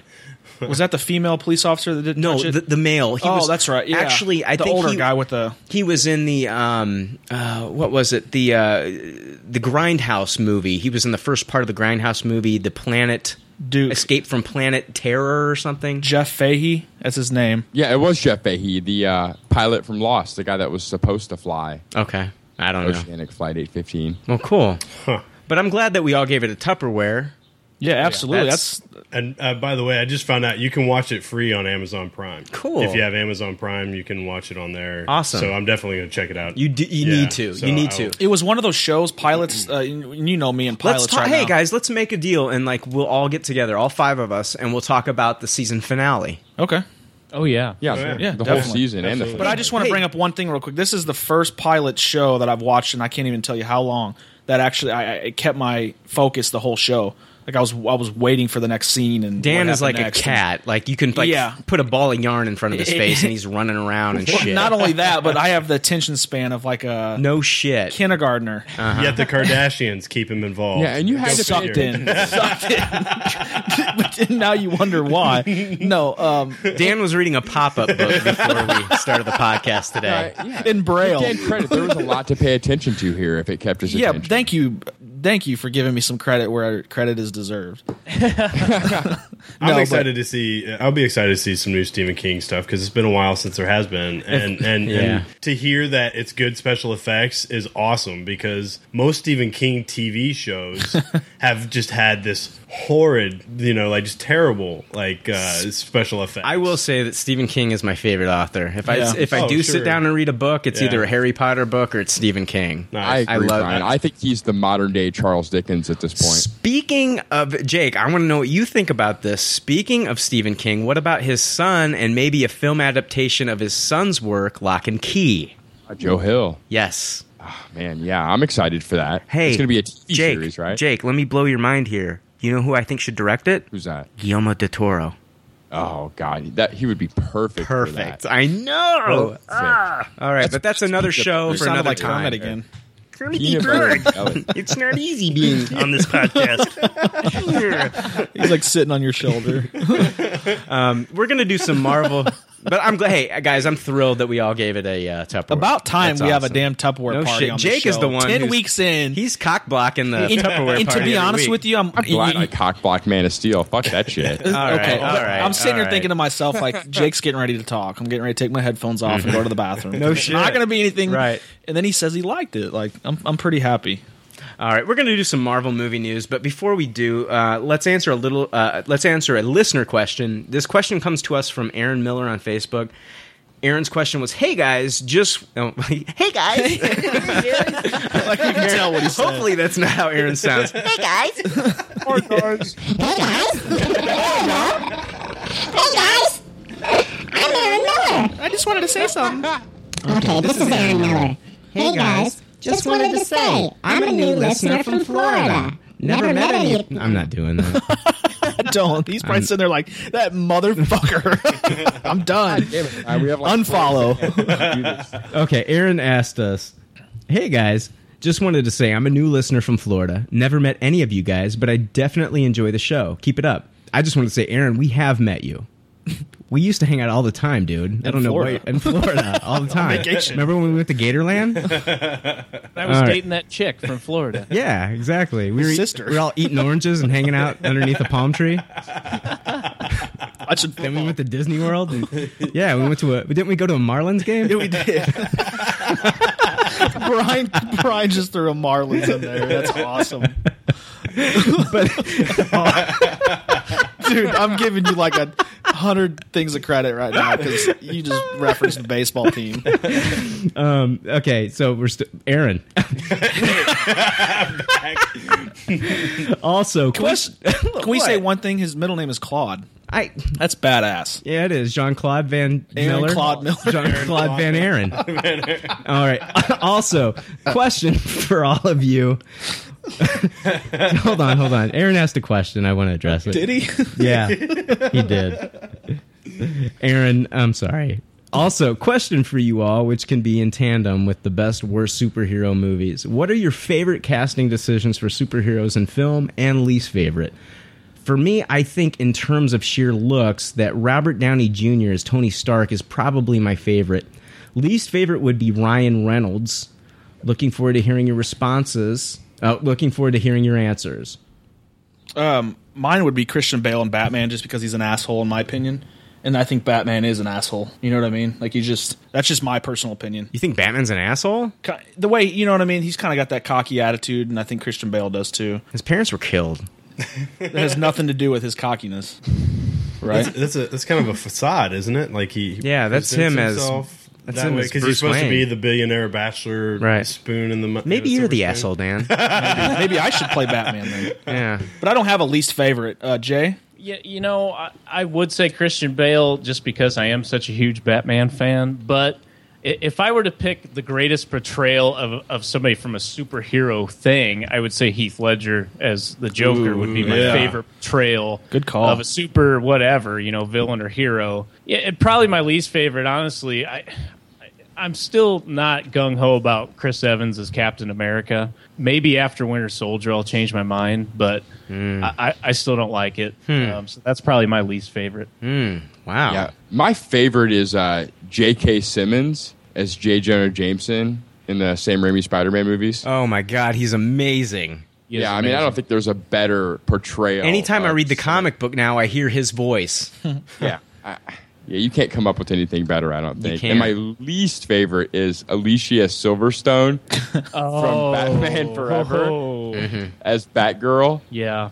Oh my god, Th- I'm actually supposed to believe that she knows how to fight and everything. and- My favorite, uh, he did ask about comic book movies too. I'm going to go over that. My favorite comic book movie uh, is it's, it's actually a tie between last summer's Avengers and then Dread with Carl Urban. I could Oh, still gotta see Dread, man. You haven't? I haven't either. No, Oh, I I haven't haven't seen seen it. it. I've got it in Blu- Blu-ray out in my car. it's, a, it's amazing. He just looks at the, the cover when he's driving. I, I saw it in 3D. I've watched it two or three times. My girlfriend watched it and loved it. I'd like to see it. I actually had a I- screen I'm installed with on you, this. Brian. I Tupperware Dread. Absolutely, Tupperware all the way.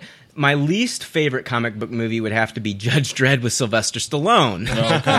there you go. Yeah. Now- and Wesley Snipes. Yeah. yeah. Demolition Man, my bad. Oh, Jake. Now, my favorite casting, my favorite casting would have to be uh, just like Aaron. I agree. Uh, Robert Downey Jr. is Tony Stark. I mean that you know. I know that's his answer, but it was truly a fist pump moment when when that was announced. That was Mhm. awesome because it was like he was such the underdog. If you ask me, Tom Cruise was probably like everybody was thinking that he would get it, and then Robert Downey Jr. gets it, and everybody was like blown away. It was awesome. Tom, Tom Cruise was for years. I Yeah. Mm. believe. Time Cruise for years. Yeah. Well, they even talked about Charlie Sheen at one Mm. time. Right. Jesus. Um, my least favorite casting was Jessica Alba as Susan Storm. That's a good one. Yeah. I mean, agree. Yeah, those. Uh, I think Fox really missed the mark with her. I don't hate her as an actress. I just think it was a miscast. Right. Yeah. Well, w- Uh, since I didn't answer my least favorite, I did just think of something. Movie or least favorite actor? Actor casting. Casting. Uh, Mr. Freeze. Oh, see, that's that's exactly Arnold what I was gonna say. Schwarzenegger. Yep. I was thinking it should have been Oh, yeah. Patrick Stewart. Yeah, well, yeah, Ooh, everybody yeah. thought it should have been. Yeah. Because I don't remember Mr. Freeze being bulky and like he wasn't big as He shit. was a you know what I'm scientist. saying? Yeah. No, they just wanted to get a big name in Right. there. Yeah. It looks like Marvel Studios wants to make Doctor Strange the new cornerstone of the Marvel Cinematic Universe. Uh, this quote is a, from a source close to comicbookmovie.com. What I can say is that Strange is being groomed to be the next Iron Man. The studio needs a new hub character going into phase three and beyond. And there is an audience fatigue, aging stars, and a need to move from Tony Stark, Iron Man, as a hub for films. Mm-hmm. Um, Jay, what are your thoughts? Uh, I think it's the perfect choice. Um, you know, they want him to be what you know Robert Downey Jr.'s Iron Man was to Avengers. You know, the what kept it together, what kept it cohesive, and this is going to be to replace that because we we all know you know we don't know Robert Downey's future as Iron Man. Avengers two Um, and three. That's all we know. That's all we know. So, and you got Avengers 2, you got Guardians of the Galaxy, and those are going to continue and feature Iron Man. So, Right. if it's not Robert Downey Jr., Doctor Strange is his character is in my opinion just as charismatic. Agreed. If if even more so. This guy this guy's a magician. he can travel through different dimensions, times. He can travel to different galaxies if he wants to. I want to I want to chime in. I agree with Jay, and I mean Iron Man was just as viable a character as Doctor Strange before Iron Man One came out. You know, right? So Doctor Strange can easily become this character to He- lead the wave. Yeah, in my in my opinion, he's he's he's about on the same level as an Iron Man. At least for me as a reader, you know, I wasn't an Iron Man fan till the movies, and I think this is going to be the same way. This is getting me pumped to know about Doctor Strange. The Yeah. fact that they're going to open up this whole new realm. This, like I said, this character can do almost anything. He's super powerful and very charismatic. So I think it's a good idea. It is. I, I agree too. It's just that I think the main thing hinges upon who are they going to cast as Doctor Strange. Yeah, you really can't fuck this one up. No, man. And I, I don't know. We you need know, I- somebody with the. I mean, if they're if if you're going with you know Robert Downey Jr.'s Iron Man, I mean he's got that comedic timing for things that he says. I think we need somebody. You know, not we don't need Robert Downey Jr. to play this part, but we need somebody who's got that humor element that can Johnny carry a Depp? film by himself. Johnny Depp. No, You know what all this gets There's me too excited much for Johnny is- Depp as it is. Yeah, he looks like him a little bit though. But there's Johnny Depp's playing Tonto. He's playing Yeah. Jack Sparrow. He, he, he, he, there's just too much Johnny Depp out there. Yeah. But yeah, I mean, you're on the right track, Right, he- Dan. he looks you're just on the like right him, track. I'm very excited because they're making a Doctor Strange movie. That means we're going to get a Doctor Strange ongoing, and oh, I've been wanting that forever. That'll happen. Yeah, they'll announce that uh, that comic book series. I'm sure you know you know a few months before the movie starts to get people pumped. also, Also, what, about Liam Neeson with black hair? Hmm. and a goatee. Yeah. But in terms of aging characters, does he? I mean, like, Yeah, he- he- he- yeah, you're you're getting into the same problem that you're getting in with Robert Downey Jr. at yeah, that he's- point. yeah, yeah. You, you need to I- find an I do up- like Liam Neeson though, but need to find an up and coming star that they can sign to a multiple Somebody film well, known deal, name. maybe Somebody like young. six films. somebody young, like what they did with uh, uh, Captain America. Right, right. Let's Right. let's let's bring these Like guys they did up with Chris together. Pratt. Yeah, Yeah. because what Marvel's wanting to do, what I'm hearing is what they're wanting to do is like you know after you know Tony, you know uh, I, I keep calling him Tony Stark. Robert Downey Jr. is done playing Tony Stark. They're wanting to just have people like jump in and play that part. Mm, You know, right. and keep going forward Mm-hmm. with these stories, so, so that they're not constantly rebooting the franchise. Right, which is good. Yeah, but it's like who's going to fill those shoes God, of I would hate Iron to- Man? well, I don't. know. Well, I don't know. I I, wouldn't like never to do thought. it. I never thought the Which, Joker could be replaced. Honestly, it's kind of cool that you know that they've got Robert Downey Jr. coming back for Avengers two and three. If you look at Avengers, there's not many scenes of him just walking around outside of the suit. There's a lot of scenes of him being CGI in the suit, and then Mhm. most of the scenes are him in the mask, and Yeah, you just right. kind of see Mhm. him talking. Right. He's really not in the movie that much on set. I mean, that's all they need him for. which would basically be a cameo, essentially. Pretty much, Yeah. but when you think, yeah, he's a big part of the film, but yeah, you, like, you're- it's you're- also a cameo when when you break it down. yeah, but you, you could like tie more that of up a real quick and voiceover. It's almost more of a voiceover at that point. Right. exactly. Right.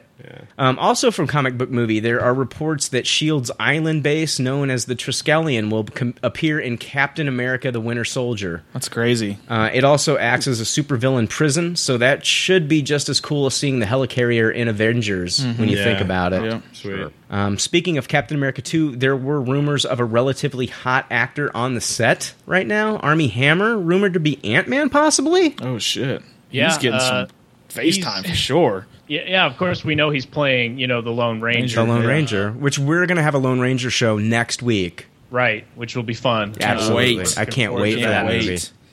um, but Ar- Army Hammer has long been rumored to be Ant Man, um, but he's also denied it constantly to the point where they almost gave up asking him. Um, but he happened to be on the set of Captain America 2, and when questioned about it, he was just kind of like, um, Yeah, no, I'm just here to see my friend.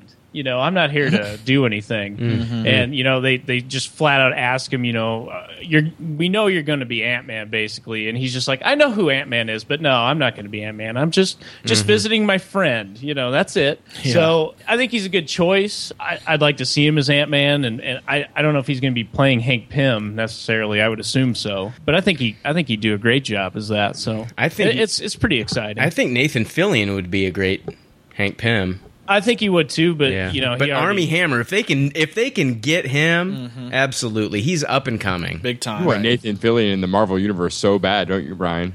I'm sorry, man. I just, just no. It's just him reuniting with Josh Whedon. That's the thing. yeah a lot of people want Can I have but, you that, know, Jake? he- Can I have that one fucking thing? no, you may not. No. You soul sucking son of a bitch. no. But can I? I do want to say something real quick about Jake tonight. He is so positive tonight. Isn't it Aw. crazy? Yeah, it is weird. I, It's- seriously, it's weird. I just wanted to bring that. Jake up. is like a storm cloud. I'm loving it. like if if like if we could have like I don't know icons. Well, you know, last week he was For, like, positive about. You know, Dan would be like this. You know, sunshine, The dickhead, remember? And then Jay would be like I don't know a rainbow or something. Not There's too much of that talk right now to bring that up. sorry, sorry. I'm gonna shut up. What would you be though? uh, let's leave that forecast for a future episode. Um, anyway, like rain. I think where there's smoke, there could be a fire. I think there's truth to this. I think that uh, Army Hammer is going to be in a Marvel film, and I'm hoping that it's going to be Iron Man. Uh, Iron Man. Oh wow. Ant Man. Excuse me. That's what his symbol would be. Iron. I'm hoping that Man. it's going to be Ant Man. So I think that would be pretty awesome. Um, hey, Jay, Vin Diesel, what's up with that? Oh, Diesel baby. Um, so he's he was spotted uh, going into a Marvel meeting, um, and of course he replied, "I don't know why I'm here," you know, something like that. It was That actually his- what he did. He posted on uh, Facebook to forty-seven Oh, Facebook. million Facebook fans that he's meeting with Marvel, and he said he doesn't know what for. And he's put Marvel has requested a meeting, no idea what for. Haha, you probably know better than me. Meaning, I guess us co- fucking comic book geeks. Fucking comic book geeks. So I don't know Do you- if they have a part lined up for the you know Fast and Furious star. Who do you think they have in mind? Well, you know, everyone's talking about the Black Panther because he's black, but I, I don't think that's what's necessarily the case. Um, there's also rumors floating around that they want him for Rocket Raccoon, Rocket Ah. Raccoon's voice. Yeah, Rocket Raccoon, my favorite character. or Groot. So it might be it might be Groot from Guardians of the Galaxy. I've been Um, reading Thanos, unfortunately. What You about- think it's Thanos? I don't think it's Thanos. I hope it's not Thanos. Right. Okay. Well, what I think, um, and if you guys have been reading Age of Ultron, um, the Marvel series, and of course we we're reintroduced to the Vision. um, Oh, yeah. from, from the Avengers, the the he he was birthed basically by Ultron. Ultron. And he's he's part of the Avengers team. He's a robot. he But- was actually uh, married to Scarlet Witch. right. Yes. Interesting enough. Yeah. So, and they they're doing now they're doing uh, Avengers AI, which he's kind of the leader of that team. So Vision now looks like Vin Diesel in the comic book. I think Vision has always kind of looked like Vin Diesel. I Good point, don't- Jay. I- well, I think even more so. It's kind of like s- what they did with Samuel L. Jackson and, and Nick Fury in Ultimate in the Ultimate Universe, and now in the regular. He looks like Vin Diesel now, so I think they're just prepping everybody for he's probably going to be Vision. I don't think they want to give him a big speaking role. You know what I mean? What about Ant Man? well, that's why they'd give him Groot. No, Right. that's that's Or what they- I've read. What's Vin that? Diesel as Ant Man. There's three things that they they they are guessing: Doctor Strange, Black Panther, and Ant Man. Oh God, those are. I don't want to be any of those. No, Doctor Strange, no, and Yeah. Ant Man, no. Right. Oh, he'd be the worst Doctor Strange. Oh, that'd be horrible. Can you imagine him saying by the hoary host of Horgar? And Uh, then a fucking 1960 Chevelle comes and hits him in the. Might as well sign Paul Walker on. Shit. All right, you know, I think like they're not. I think Marvel is kind of being mum with a lot of this stuff because I think Josh Whedon has actually said a little too much to Yeah. like people on the red carpet. Honestly, like you know when he talked about Quicksilver, the possibility of Quicksilver and Scarlet Witch. You know, he was talking in code, but you know, I think Brian Singer deciphered it, and now we've got Quicksilver appearing in Days of Future Past. I think Marvel's like, hey, shut the fuck up.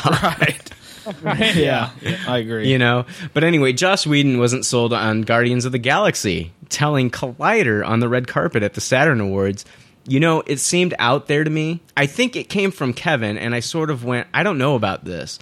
And then they brought on James Gunn, and he really turned it around. As soon as they said James, the movie started to make sense to me in a way that the movie hadn't oh, this isn't a guy who's going to chase Star Wars. He's going to make a James Gunn movie. And for James, the first thing was, I love Rocket. It's all the raccoon. And a lot of people were like, really? A raccoon? And he's like, nah, the raccoon is the heart. And knowing that I felt very safe.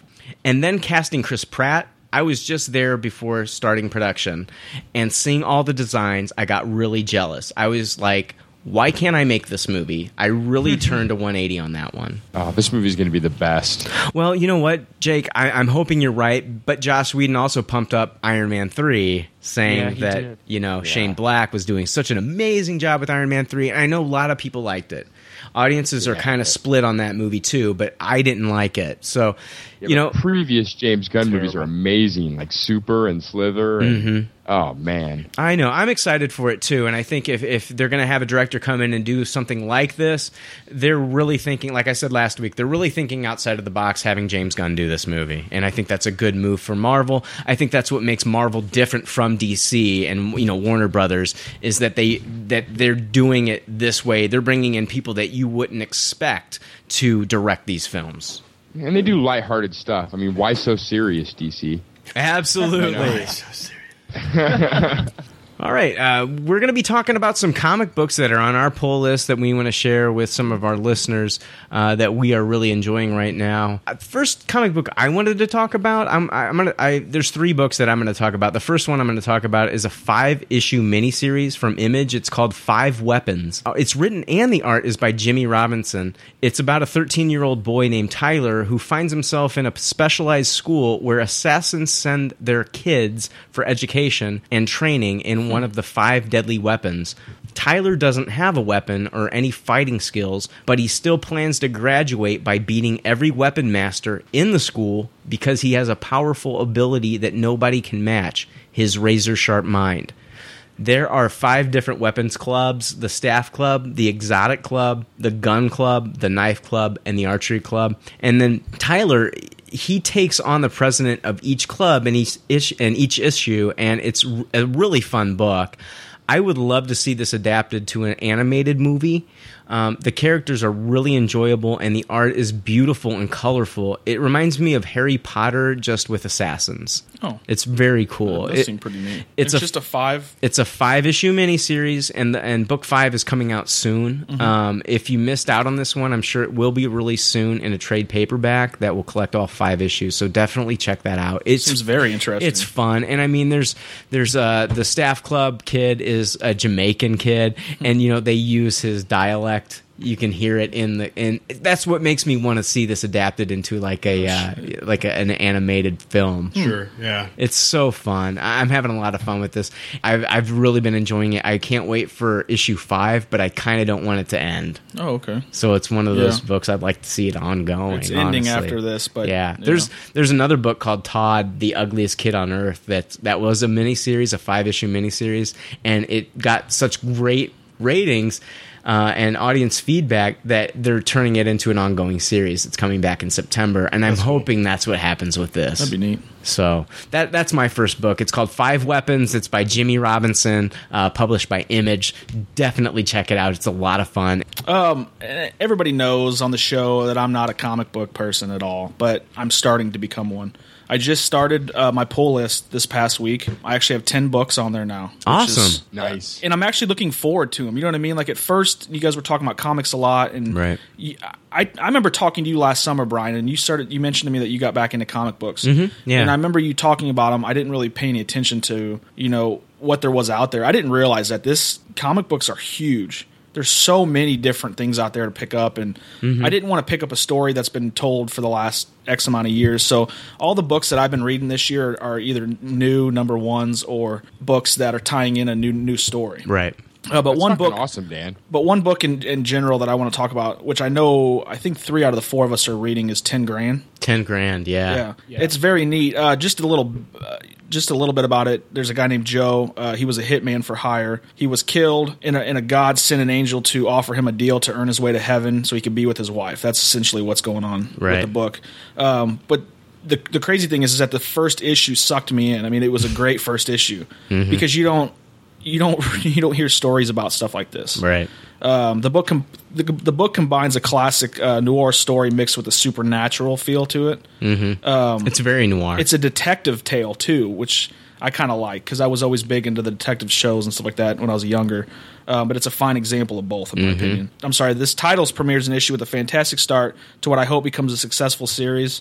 Uh, Joe Fitzgerald, the main character, uh, is an interesting take on a classical character, uh, and I'm definitely looking forward to seeing what the future holds for this character and, and the, the books going forward. I couldn't agree more. This was like like the first issue. That's that's the only issue I've read Yeah. so far. I have issue two ready, but um, I mean, I read that first issue and I was sucked in. Just I wait mean, till issue two. Right. There's Yeah. there's kind of like a, a reveal at the end of why you know he's doing what he's doing, and that's what kind of sucked me into this. I- Yeah. you know, I got done reading this issue, my mind was blown, and I'm Yeah. like telling my girlfriend who could give a crap It- it- about it. I did the same thing. I know It was crazy. but it's And- just like I wanted to tell somebody, and she honestly was like, "That actually sounds pretty, interesting." And the crazy part, I think we've talked before off off mic about this, is that this could be a TV show. Oh, absolutely. Some network could Yeah. pick this up and, and run with it for a few seasons. And Jay, you read this too, right? Yeah, yeah. I- If a TV network is smart, um, they're they're definitely going to jump on this. I'd love to see because- like AMC do something like this. Yes, and the and the ten AMC. grand title plays into the, the story, which is awesome. absolutely. You know what I mean? Very It's just- cool. It's pretty neat. Yeah. I actually read this first issue too, and um, I um, very much dislike uh, J. Michael Straczynski, who wrote this. Mm-hmm. I thought this was a very strong first issue. I really enjoyed Positive it. Good. Jake. Wow. Yeah, it That's was awesome. great. Um, the only time I didn't read Amazing Spider Man was when J. Michael wrote it, and I thought this was great. I couldn't wait to turn every page. It was super and you exciting. know the art was really good. the art is isn't the art was i've seen amazing. better art as far as the books i've been reading lately but it's so perfect for this kind well, of it's almost like looking at a sketch that's been Updated. Coloring, yeah, but it, Dude, the what's that, coloring Jake? Was amazing. The coloring in The this coloring, book was yeah. amazing. yeah it was the the illustrations actually bring the book i think it helps a lot really bright oranges that you don't see in comic books Yeah. very often, and just lots of colors that you don't see in comics very often. We're only on issue two, is that correct? We're waiting on three, issue three. three actually comes out i believe on wednesday So you can c- check this out on Comixology digitally, or you know, just try your local comic shop. Yeah. They might have issues one and two still there. Check it out. Th- this is so early in the series. Super. I, I think this is going to be the next big series. and i'm glad i picked it up because Yeah, I agree. I agree. Even if you don't like J. Michael Straczynski, you should still try this out. I, I still liked it. Uh, Jay, what do you got for us, buddy? Well, I'm I'm getting really into the new uh, Dynamite comic series, Battlestar Galactica. Oh wow! Um, we're on issue number two now.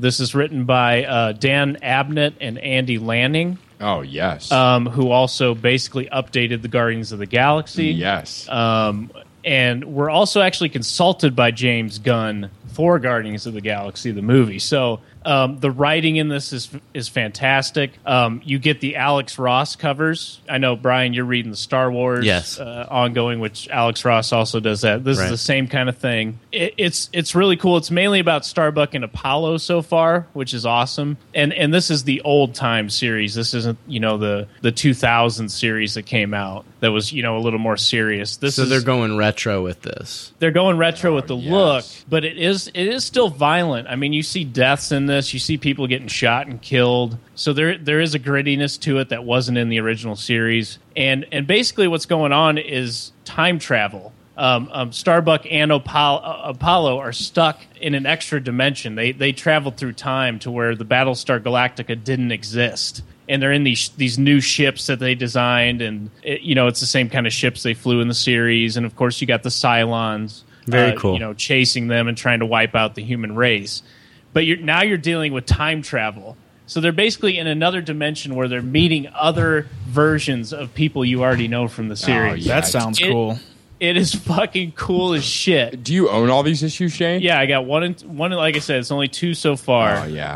Um, but if you like Battlestar Galactica, um, this is a totally different twist on it, and, and I like where it's going. Like I said, it's it's not as goofy as the series was. It is serious, and, and it's it's fun, and it's a lot more than I expected. So uh, I- I'm going to stick with it. It's it's the only Dynamite title I read right now, but um, yeah, I'm definitely sticking with this one. I'm a huge fan of both DNA and Battlestar Galactica. Uh, And what's that called, Jay? DNA is uh, Dan Abbott and Andy Lanning. When they write together, they call Right. they call each other DNA. Yep. I'm reading on Dynamite. I'm reading uh, the new Green Hornet series by Mark that Wade. looks very cool. It's Yeah. really good. So Dynamite's Dynamite's doing a really good job right now. I was just showing the guys here my Battlestar Galactica toaster. Oh, that's awesome with the, uh, yeah the it- Cylon toaster. It makes me Cylon toast. Hey, which is Jake. awesome.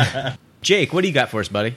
Um, I've been a really big fan of Mind the Gap lately. Oh Do you guys wow, know this book? I've heard Yeah. of it. I haven't been reading it though. Um, it's written by Jim McCann. He um he used to write a bunch of Hawkeye stuff for Marvel, and then he started doing Image stuff. It's a uh, paranormal thriller mystery kind of book. The main character was tried; they tried to kill her, and now she's in a coma, and she's trying to solve the mystery of her own almost murder while inside of her coma world. Kind of like Inception almost. Yeah, it's it's it's very interesting. The art is amazing. It's by um God, I'm gonna butcher this guy's name. It's Rodin Esquijo. I'm Yeah. Hi- yeah, his last name sounds like something you'd wipe your counter down with. your car. Brian, hey, could you hand me a squeejo? I need to wipe down this grease off my stovetop. Brian Esquijo. You'll know this guy, Brian. He does all the covers for uh, Morning Glories. Oh yeah, absolutely. Morning Glories is awesome. Yeah, he, but he does all the interiors for this book. So Oh, imagine wow. the, the cover of Morning Glories, but all the interiors the same way. Right. And I mean, in the, there's so many characters in this book. It's multifaceted. It's It's just the best Who Done It in comics I'm reading right now. What issue there are they on? It's on eleven right now, I okay. believe. Okay. I would get the first five in a trade paperback. Okay. Uh, it's it's a must read. Awesome. Awesome. Very cool. Secondly, the, the uh, did you have something, Chad? I don't know. It- no, not really. I mean, I haven't. Other than what I've kind of talked to you about, I've been interested in just trying to get into man, more into the Superman. The Superman. Uh, Did you read lore. Superman Unchained? No, not yet. No. What's going on in the new issue of Archie, Chad? I- you know what? That used to be my joke, I, you but- know, I, uh, I I didn't buy a pack of gum this week, so I don't know because it didn't come in the Guys, I did. I'll be honest with you. I did just add Archie Afterlife to my poll list, which is the Archie Zombie Apocalypse Oh, shit. series that's going to be coming out Actually, in you know September. what? I do have something I, I want to throw out there now that I think about it because I do read this. Oh, you're going to contribute to the show? I now? am. I am. Oh, I am. Cool. It's a comic strip. It's not a comic book. guest ladder, but it's uh, it's Terminal Lance. Uh-huh. So for all the military people out there, like this is it is awesome because it's it's just it's usually like three panels is all it is, but in three panels you can do a lot, right? So I mean Mhm. it's. Anyways, it's just a really good comic strip. If if you haven't heard of it, Terminal Cool. Lance, Check It's- it out. So yeah, so that's my, that's my plug for this week. But I will uh, I'll get more into it here. Awesome. So, yeah. Um, secondly, I want to talk about another image se- mini series. I know I've been talking. The first one You was like Image. mini. dude. I love I love mini Yeah, series they're because they wrap quick. up really soon, Right. and usually the uh, especially with these independent uh, creators, they get to tell the story that they want to tell. You know, uh, their character, and they get to end it the way they want to end it. Um, I want to talk about another Image mini series called Mara. It's from writer Brian Wood, who I love. He's doing that new fe- all female X Men book. Um, he's also doing the Star Wars book right now uh, that uh, takes place in between episodes four and five of the original movie. Wow. Right. Um, but it's from writer Brian Wood and the art is by Ming Doyle. Mara is the story of an especially gifted woman in a sports and war obsessed future. Young Mara Prince is at the top of the world, a global celebrity in a culture that prizes physical achievement above all else. After she manifests supernatural abilities on live TV, she becomes famous all over again, but for the worst reasons. Integrating themes of superpowers, celebrity worship, corporate power, feminism, and political brinksmanship, Mara takes a classic genre to new places. It's a six issue miniseries, and the art is absolutely stunning. The book deals with like introducing superpowers to society as well Mm. as uh, how something like this could affect your family and Right. affect your love life. I- It's a must read. We're still waiting on book six, which will complete the story, but definitely check this out. She's a volleyball player, and basically, what happens is during a live broadcast, um, she can pause time. Oh, and shit. so what she does is she sets herself up for like you know for like a really good spike or whatever during the game and what happens is like there's kind of like a glitch i guess in her superpower and they catch her pausing time uh, on the live recording and they figure out that she's got some sort of an amazing Right. ability Hmm. Oh, wow. to to you know uh, but she becomes pretty much like a superman throughout the course of the story and you've got the government trying to get involved and use her abilities for their benefit it, it's a really cool story um, d- check and her brother's in the military chad so Okay, there you go. yeah i- i it's a really cool story you, you definitely want to check this out it's called mara it's by image um, the sixth issue comes out soon i'm sure they'll collect it in a trade paperback just just read it it's really good From what I, from what I'm learning from everybody is Image is really stepped up, right? Yeah. I've always, I don't know, and I've never been a huge comic book fan, I guess, per se, but uh, in terms of, I mean, Spawn was like my intro to Right. Image, Image. And then, and then, of course, whenever I was buying those, I was at the comic book shop, uh, comic book shop, I would see a ton of different other Image comics. And I always liked Image just because it wasn't The I don't know, norm. the norm. The norm, Yeah. It was sure. just, you could always find some really cool alternate stuff that you wouldn't see anywhere else. Right. So- You've still got the big two. You've got Marvel, you've got DC, but like Image is really stepping up. I mean, you've got some other It's companies really out been there. a renaissance in the last five years for Yeah. for Image. I mean, Absolutely. it- That's good. That's oh good. my god, yeah. hey Dan, what's your second book? Uh, th- the second book I want to talk about, and I believe all of us are reading this, is East of West. Right. This is another book, like I said, that you introduced me to, told me to read it. Yeah. As of right now, I've read the first three issues. Mhm. It is it's a hard book to understand because there's so much world building going on right now. Right. It's basically what, what it is. It's, it's a story that takes place in like an alternate futurist time where we know that the United States is divided into five different territories. It's almost like Canada. Mm-hmm. uh, with the U.S. being Canada. with the U.S. Canada. being one of the territories, which is it's they haven't really touched on that tw- you know quite yet.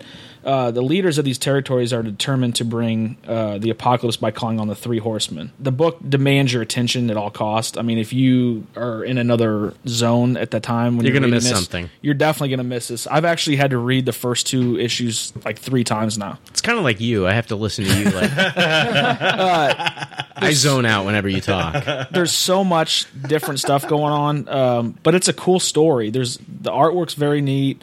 It's different every issue. I mean, they kind of they go together, obviously, but you're getting something different with each episode or each Yeah. issue. It's from Jonathan Hickman. Hickman, right? Yeah, it sounds like classic Hickman. It is classic Hemp- Very Hickman. Mm-hmm. high concept. The art is is so simple that it's aw- it's amazing in my opinion. And like Right. I said, I'm I'm new at comic books. Mhm. Mm-hmm. If you haven't picked that up yet, but I'm gonna continue to do you know have this on my pull list and, and read it. Right. Um, it's some- There's always a payoff with Hickman. I mean, it's Right. like I, I- what I've done is I've been I read the first issue out of curiosity, but Yeah. I've let issues two and three kind of pile up. Sure, I'm going to wait until about five or six issues and then start reading it because with Hickman, it's like if you read an issue one month and then wait another month to read the next issue, You have you to have to go reread. back and reread the first issue. I just want to read them all as a one shot. The pace is so slow. Yeah, Brian, Brian, I agree with you 100%. I decided I'm going to read all Hickman non Marvel in trade. Um, I'm a huge Manhattan Projects fan too. Yeah. I'm reading that all in trade now Right. after the first six issues. He's got a mini series coming up called God is Dead, which I'm going to add that, and I'm just going to let that collect as a mini series. Once it's completed, I'll read it as a whole. There's a, always a payoff with Hickman. Mhm. You have to wait. Sure. I dropped Avengers, his run on Avengers, and I've heard that issue 11 is finally like where the payoff starts. Sure. And I dropped off at I like can see issue this being- five. see so this being the same I'll way. probably go back and read those digitally. So But it's a neat story. I'm just saying anybody out there wants something a little bit different and is familiar with Hickman, then to pick it up. Yeah, agreed. Hey Jay, what do you got, man? Uh, well, I mean, speaking of, we've all talked about uh, artistically things being stunning. Um, Batman, Superman, number one. uh, Ooh, don't spoil it. I'm not going to spoil anything for you. Um, I just want to talk about a little bit. It's written by Greg Pak and then artwork by Ja Lee. The artwork looks amazing. One of the best. I gotta tell you, I mean, I've I've followed Jolly for a long time, even up early days of Image in the in the '90s when he was doing like stupid ass Wildcats covers, you know, for Jim Lee's series back in the day, and he he was always just kind of a you know a cover artist, so you didn't get to see a full book by this guy. And I gotta tell you, man, this is a work of art. Like this is the Batman kind of that you've wanted to see. And and he, y- I was telling Jake earlier, he kind of was looking at it. You you don't even have to read this because Jolie's artwork shows these guys' expressions, what they're thinking, so fucking well. He, he's he's a fine inker, you know. He just does these very detailed, you know, like a, a good ink artist would do, and it's just so fine detailed. Gotham looks like the Gotham you've seen in your fucking nightmares. Metropolis looks just like you would think Metropolis should look like, just heavenly. And and then Greg Pak, who's writing this, he interplays with that with the writing, where he's like, "This is Clark Kent's train of thoughts. This is Bruce Wayne's train of thoughts, and this is this is kind of a rebooting too. This is a retelling of how they met." Right. Yeah, that's the So- whole that's that's what drew, drew everybody to add this to their poll list is like this is their Right. their first meeting in the new 52. Hmm. Right. So you're seeing a young Bruce Wayne who is really kind of very kind of downtrodden. You know, he's just kind of sitting back and watching the world go to hell. And then you have Superman who's always Superman trying to be the boy scout, but he he doesn't he can't even fly in this. I mean, that's the only thing I'll spoil for you. Okay. Um, is Superman can't fly. And Greg Pak has said that this is going to open up, and, and it's it's not just going to be set in the past. This is again just an origin retelling. So this is going to come up to continuity uh, eventually. This is a retelling before Justice League number one. Oh wow. This is like five years. So it's all going to tie in. right, right. So this is all going to tie into current continuity, and, and he was saying we can go anywhere with this series. So don't feel like you're not going to see this villain or that villain, and just wait. He, he said, just wait till you see hi uh, Jolly's render, renderings of some of these people, uh, or some of the villains they're going to face, and and everything else. Like I said, it's a fucking work of art. He doesn't. He only does about half the book, Uh-huh. and then another artist takes over. Uh, And- ben Oliver. Ben Oliver, who's also great, but I know a lot of people are bitching online about that. Like, I don't want to pay three ninety nine for half a book. It's like it's totally fucking worth it. Yeah. Is it a full Jay- book, or Jay- do they have like a? Uh, do It's they a have full like? book. It's a full book. That's It's a full awesome because most of these three ninety nine books, they've got those little short stories at the end. No, listen, I the first thing I said to Jay, I was in Jay's living room with this book open, jumping up and down about how good this art was. And I can see that. I've never even met you, but I can see that. I, can was see jumping that. up and down about the art in this book, and I said, "How much is this book?" Yeah, And Jay said, $10.99. $3.99. I flipped to the cover. I said, "This is the best three ninety nine you can spend in comics." That's the one book I'm cool. looking forward to more than anything, and I should have it tomorrow on my doorstep. So I've been a Jay Lee fan since Inhumans, and then he did Dark Tower, which is my favorite Stephen King property. Yeah. And he does architecture like no one else. He does characters like no one else. Yeah. Expressions like no one else. The characters are never in poses like you've ever seen.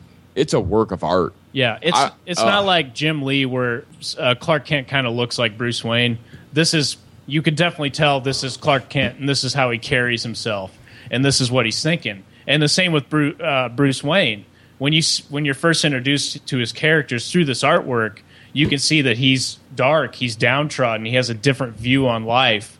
I didn't even have to read a damn thing. In fact, I skimmed the artwork first and then I read it. You And- guys have got me so pumped to fucking read this. It's amazing, Brian. I'm telling you, I turned the page. There was two splash pages. I was jumping up and down. Holy shit, dude! I cannot wait to read this title. oh my god! For me, whenever I started reading comics was when Jim Lee did the reboot. Like he did the Iron No, it's Man. not Jim Lee. It's not Sorry, Jim I'm- Lee. I'm sorry. I'm sorry. Then I thought you said Jim Lee. No, not Jim Lee. Oh, my bad. Then I'm going to shut up because I'm totally not relevant. Ladies and Uh, gentlemen, Chad Michael. Hey, here I am. I'm an idiot. Thank you.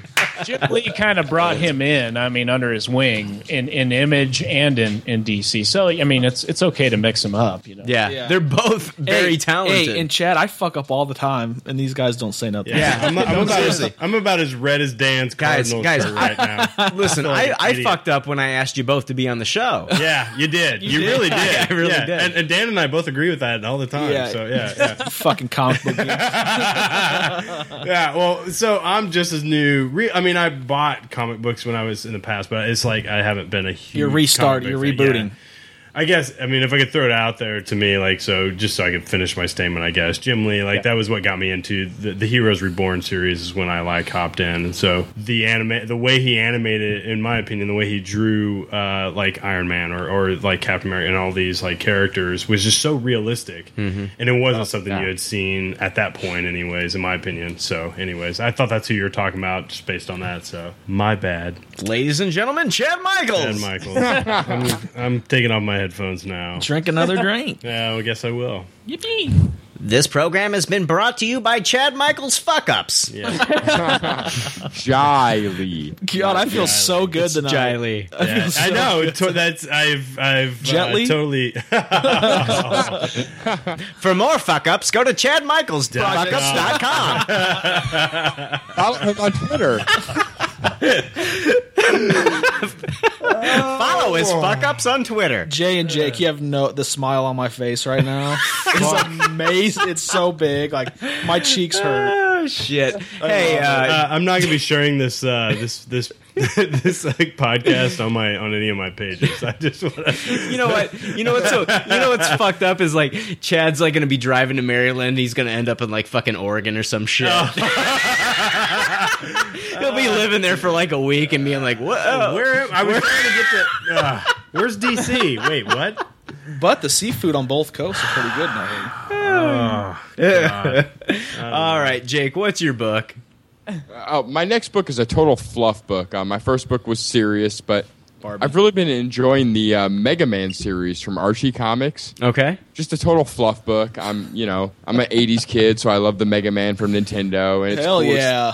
I love it's it. cool too. to see all these characters fleshed out. You know, to see Cut Man and Guts Man and Bomb Man and Mega Man and Rush Man and Break Man and all the characters. Like That was like one of the only games that when I was younger, as a as a wee wee, um, as a wee as a wee wee, you were as a small dick, or like what were you trying to like point out? Hey, that's a good that's a good analogy. 'cause that's true. I'm definitely not going to say the next thing I was going to say. yeah, back back when I was a juvenile penis. Uh, I was actually just trying to take some of the pressure off Chad right there. Thank you. You set me up well. I, I hope I spiked. that okay, one up. Jake is trying to talk about Mega Man. We're talking. I was about, bringing up Mega Man. We're but talking about I'm uh, definitely not bringing that up now. Talking about wee wee. That was my nickname. when I Okay, was seven. Jake, Jake. Back to Jake and Mega Man. But uh, you know, it's just a, it's just a fun read. It's it's nothing too serious. I mean, it's real kitty art and real kitty stories. Right now, it's doing a uh, Sonic the Hedgehog crossover. I It's heard the about first- that. That's awesome. Worlds collide the first time Mega Man and Sonic the Hedgehog meet each other, and all their enemies and friends are all fighting each other, and it, it's just a lot of fun. That's cool. Um, yeah, I heard about that. I didn't get in on that, but uh, that's pretty cool that you got a crossover, and you, you're not going to get that in the cartoon. You're not going to get that in a, in a video game. So that's what that's what makes comic books so amazing is that you're going to get to see things Endless that, opportunities. for Exactly. story, you know. You know, it's like we talk about the Marvel universe all the time. We talk about uh, you know like X Men, and we talk about Spider Man, and we talk about you know the Avengers. We can't see them all together in the same film, but every week I can get a book and see them all interacting with one another, Mm-hmm. and that's what makes comic books so fucking amazing. I agree, Brian. It's super fun to see Dr. Wily and Dr. Robotnik scheming together against, you know, Sonic and Mega Man. It's it's pretty hilarious. I'm sold, man. Absolutely, absolutely. Comic books are cool, and if you don't think so, fuck you. Anyway, yeah, go hit it from the back if you don't agree. Exactly. You know, without comic books, you wouldn't have films like Avengers. You wouldn't have The Dark Knight. You wouldn't have Dark Knight Rises. You wouldn't have any of these films. You wouldn't have Iron Man three. I mean, wait a minute. I'm sorry. What? have Man of Steel. You wouldn't have Jay Lee or Jim Lee or whoever the fuck. Yeah, Lee is. whatever. Yeah. yeah. Stanley. I'm gonna hide now. You're cool. Stanley.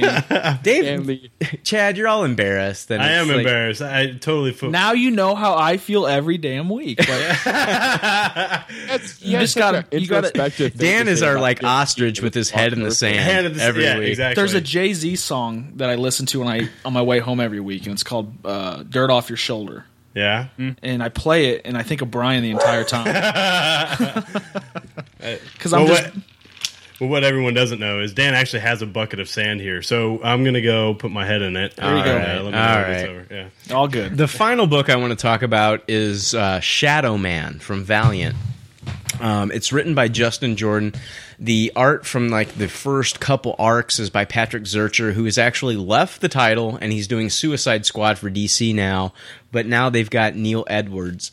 Uh, the book is not a mini series. I know I've talked about two mini series so far. This is an ongoing title from Valiant.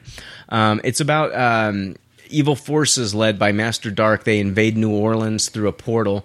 Um, Jack Boniface, uh, his father Josiah, leaves a special amulet to his wife, Helena LeBreton. Before going off to face Master Dark. When Jack is old enough, Helena gives him the amulet and disappears. Now, Jack learns that his parents were criminals on the run. His father, Josiah, had been charged with homicide, but nothing was ever proven in court. Both of his parents are currently nowhere to be found. Elsewhere, a monster called Twisted slaughters patrons at a bar. He then turns two police officers into monsters called the Brethren. Meanwhile, Jack, distraught by about his criminal parents, decides to throw this special amulet that his mother gave him into a river. Once he does that, he doesn't realize that the amulet's been protecting him this whole time. Dox's protege, Alyssa, is able to detect him. Uh, she refers to Jack as the host. Dox realizes that if Alyssa can't detect Jack, so the so can the brethren. So now Jack is being uh, hunted by the brethren. The only thing that's been protecting him the whole this this whole time is the amulet. Jack is kidnapped by the two brethren after driving him to a remote location. They gun him down when he attempts to flee. He is then unexpectedly merged with a mysterious shadow entity entity who heals his injuries and turns him into what we know as the Shadow Man. Um, each issue, he is learning more and more about his power and uh, encountering more and more dangerous enemies along the way. I love this series. Uh, I give it a Tupperware rating. Um, it's caught the eye of Hollywood as well. And uh, your favorite person, uh, Jake, is uh, writing the screenplay to the film adaptation, J. Michael Straczynski. no casting or director have been named at this time, but Shadow Man is awesome. It, it, it is a fantastic book. It, it originally, you know, they started the series back in '92, and then this is kind of like a retelling of the original Shadow Man's son. Um, it was uh, Jim Valentino that did the original. yeah, yeah. It's it, it, th- this retelling of uh, Shadow Man is fantastic. I, I What I'm, book are they I'm a on? little upset that I think they're on issue eight right now, and they had a zero issue a couple issues ago. But uh, I'm a little upset that they lost Patrick Zercher. His art was fantastic. Now they've got Neil Edwards in there, which is good, but I, I do miss Patrick Zercher. Now, now is this kind of noir too? Eh, that kind of feel. Not really. It's not okay. Not really. Uh, I, I guess when you c- okay when he's in like the uh, the I don't know like the the Shadow Man world, right? It's not. But when he's in like the regular in in our world, it is. Okay. I, yeah. So yeah, yeah, That's kinda interesting. 50 50 on Yeah. that. Man, I want to check that out. Definitely check it out. I'm sure it's out. I'm sure the first few issues are on trade. If not, they'll be out in trade soon. So definitely Mhm. check it out. It is fucking awesome.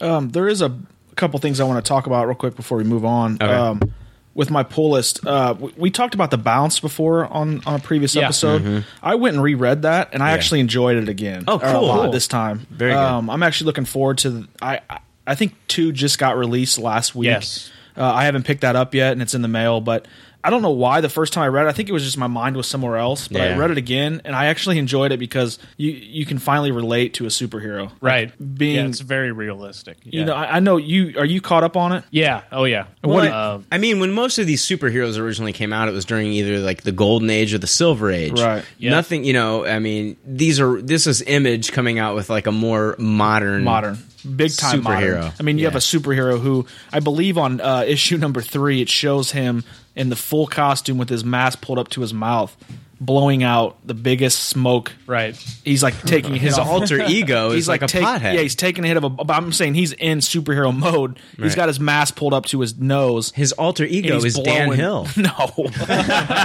no, uh, I wish, but not.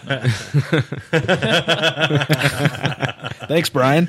I'm just kidding. I know. I know. Gee. Um, the, the bounce and also Jupiter's Legacy. I think we're all reading that Yeah. too. Yeah. that's Yeah. another one that Yeah. uh, I'm looking forward to finishing. Uh, the funny thing is, is I do have four Image comics on my pull list now. Nice. Yeah, with Very the cool. Wake, Ten Grand, the Bounce, and Jupiter's Legacy. Wake is actually Vertigo. Oh, I'm sorry. Yeah, I, I totally re- uh, re- misread that. It was East to West. I, I, I looked, That's I cool. looked at yeah. So All right, we're going to be talking about some of our favorite childhood toys. Who wants to start talking about some of the toys that they grew up with and really enjoyed playing with? Um, yeah, I will. Um, He Man was a big one for me. Yeah. Um, like I said earlier, it's not something that's uh, I remember going out and buying at the stores, but I remember through family photos and things that that was the one thing that started my toy fetish because I do have a lot of toys I grew up with, and He Man was one of them with the Battle Bones figure where you can select, you know, you can put all your to- all your figures into the the skeleton looking dinosaur and Jake. What was the uh, the castle that you could talk into? Uh, Snake Mountain. Snake Mountain. Yeah, that, That, was, Skeletor's castle. Skeletor's you, you castle, had yeah. He-Man's He- castle, which was you know Castle Grayskull. Grayskull, yeah. Um, and then you had Snake Mountain, which was uh, ca- uh, Skeletor's castle. Right. That had like a trap door and like Yeah. a dungeon, Yep. Mm-hmm. and then like you could talk into. It almost looked like a uh, kind of like a cat or a puma that you could talk into. It was like Right. a Yeah. microphone, Yeah. and it had like a an mouth you could move up and down to pretend like it was talking. Yeah. it had an echo effect, and then that was very cool. I loved that toy growing up. I had it. I owned it myself. Okay.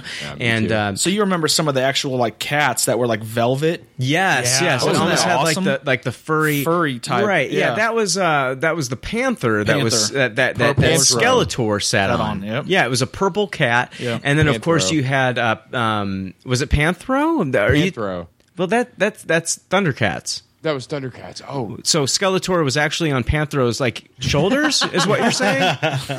he was riding him like uh, like piggyback style, bareback style. He was like Bareback. slapping Panthro's ass and like, "Hey, let's go!" was he wearing spurs or some shit? What the fuck? But um, you know, you had Battle Cat, which was He Man's, And he would sit, and he actually had the saddle that you And- could sit on. Yeah. What I loved about Battle Cat though was like, you know, he was kind of like a coward and then when He-Man turned, you know, when when he went from Prince Adam to He-Man, he would blast Battle Cat with the sword and then Battle uh, he would uh, blast the cat and he would turn into Battle Cat, which and is how awesome. cool was the action the, the toy you could get? You put the face mask on Battle Cat. Yeah, absolutely. Remember I That, do that remember plastic that red, cat. like uh, Cringeor was Right. uh, Prince Adam's cat. Cringeor turned into Battle Cat. yeah. And that was uh, and what's cool about it is there's a website you can go and you can buy these toys again. It's called eBay, Dan. It's No, been not- around for about 10 fucking years. I was actually going to say Never it's, heard it's, of it. it's he-man.org and you can go in and buy all these original toys still without without fucking with eBay, Brian. and not everybody likes eBay, Brian. Uh. I used to be really obsessed with all the comic books that came with all the He-Man toys. Um, every He-Man toy came with a little miniature, like ash can sized comic book. Yeah. Oh, Do you guys remember that? I Oh, I do remember that. Now, do you guys remember the golden books that they came out with? Oh yeah, Uh, the, big, and the big hard book. Yeah, and they also had the um, uh, the little records that you could play on your little Fisher Price uh, record player. No, Those were Ring bell. awesome. Yeah. I still remember Yeah. listening to those as a kid, and they, they were so much fun to listen to. Yeah, after He Man, when I grew up a little bit, it, it, it started uh, Teenage Mutant Ninja Turtles, the original like '90s toys. Oh, Yeah. Uh, that was that was really when it kicked in for me. The original line, I think it ran for like nine years or so, uh, from like eight the late '80s to um, the mid '90s or so. Um, and I and I actually remember going to the store and purchasing these and, and begging my mom uh, for a new Ninja Turtles every time we'd go to the store. And you know, I had them all: Leonardo, Donatello, blah blah blah. But the one the one toy I remember as a kid was um, the Shredder because I think he had like the plastic sh- uh, forearm, the razor sharp. You know what I mean? No, those the were razor- act- Oh, yeah. those were actual razor blades, and like parents were complaining that their kids were getting cut up and fucked up and shit. There were kids bleeding out, and that was like all over the news. Dan, No. no, they were plastic. yeah, but that's the one thing I remember as a toy as uh, how real it was. I used to shave myself with the actual figure. because you were like 15 or 16 Uh, when these came out. It was before the Quattro, so you had to. Yeah. you asshole. Gillette, the best the man can get my ass. I'm shaving with the fucking shredder, you motherfucker.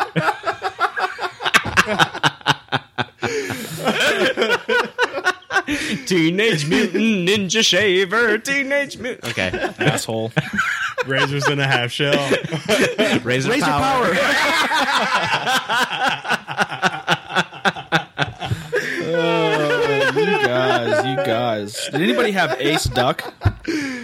No. this toy segment sucks balls. This sucks worse than Baxter Stockman. Baxter. Nice reference. I like that. Jake, Jake, you go ahead. One of you motherfuckers. go ahead.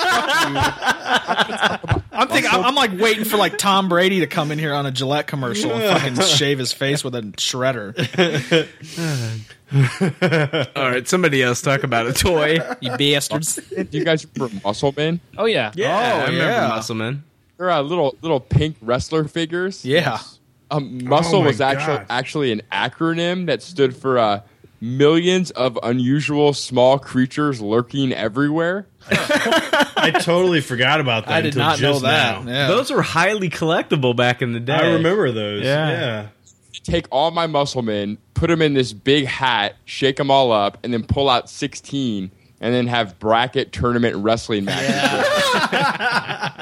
That's fucking awesome. that is awesome. Nice. Random 16 came out, and I would just decide whichever one looked cooler, which one was going to win, you know? Oh, Yeah. That's awesome, man. That's great. That's fun, dude. I, I miss like uh, just being a kid and having that type of an imagination where that's all you needed was like, you know, just some toys and some friends and just playing. We used to play. I used to play. Friends? Yeah, dude. I, used I, I I didn't have miss having any of those. Yeah, I miss having friends.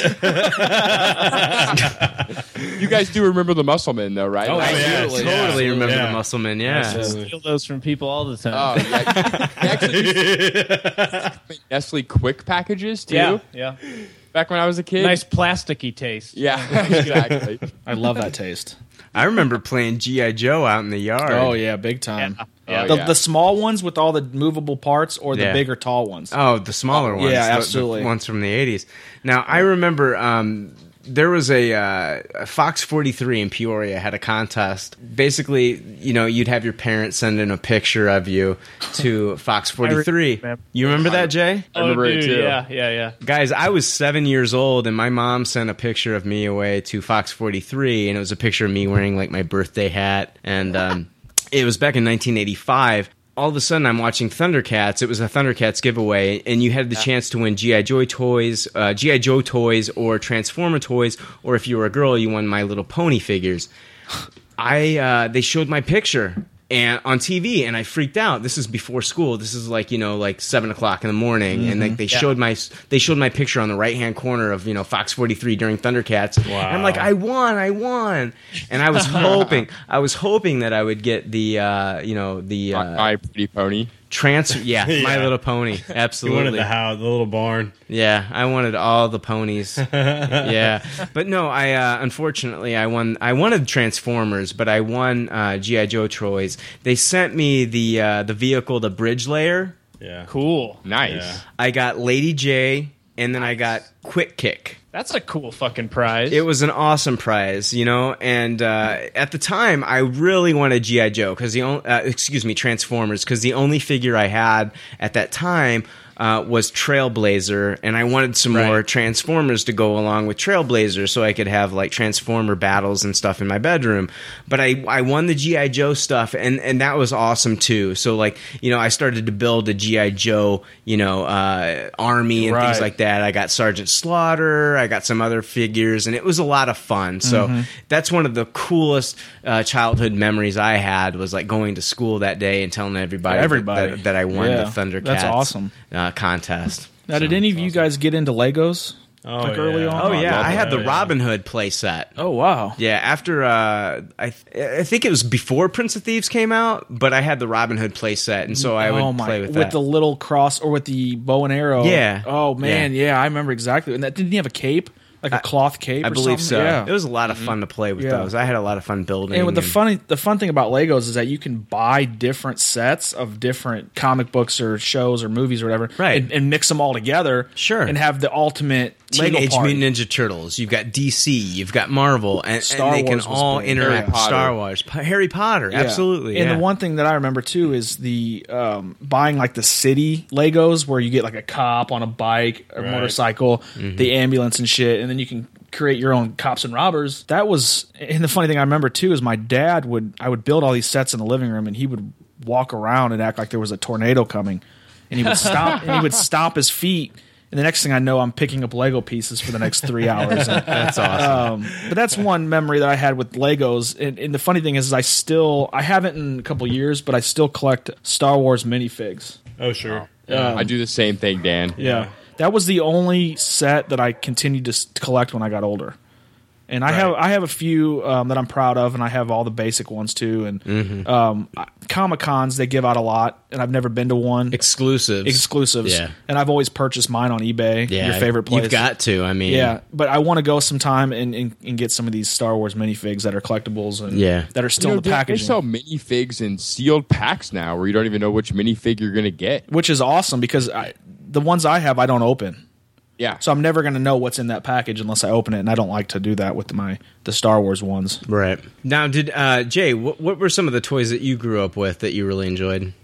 Well, I you know I I started off with Star Wars. That was you know the first toy that I remember getting, and you know asking my mom for the at at and getting the fucking ATST mom. son of a yeah but, you know or, or getting the uh, instead of the millennium falcon getting the troop carrier you know i was like i thought i was pretty specific I was asking for but that you know because star wars was so huge for me growing up and um, and no mom i love you i'm not dissing you uh, thanks for all the Jay, fucking your mom is awesome, by the way. She's a saint. She She's a is. saint. Your mom? So- No, seriously. Like Jay's mom is the coolest mother I have ever met in my entire life. Yeah, yeah, she really, she really was. Uh, Yeah. growing up, really cool, and and she would always buy me these things, which she didn't have to buy me shit. You know, I I wasn't the best kid, um, but she knew I loved them, and and so it started off with me with Star Wars, um, and then like Dan said, He Man was pretty shortly after that. Right Now, Jay, Um, did you get get into the Star Wars in the '90s,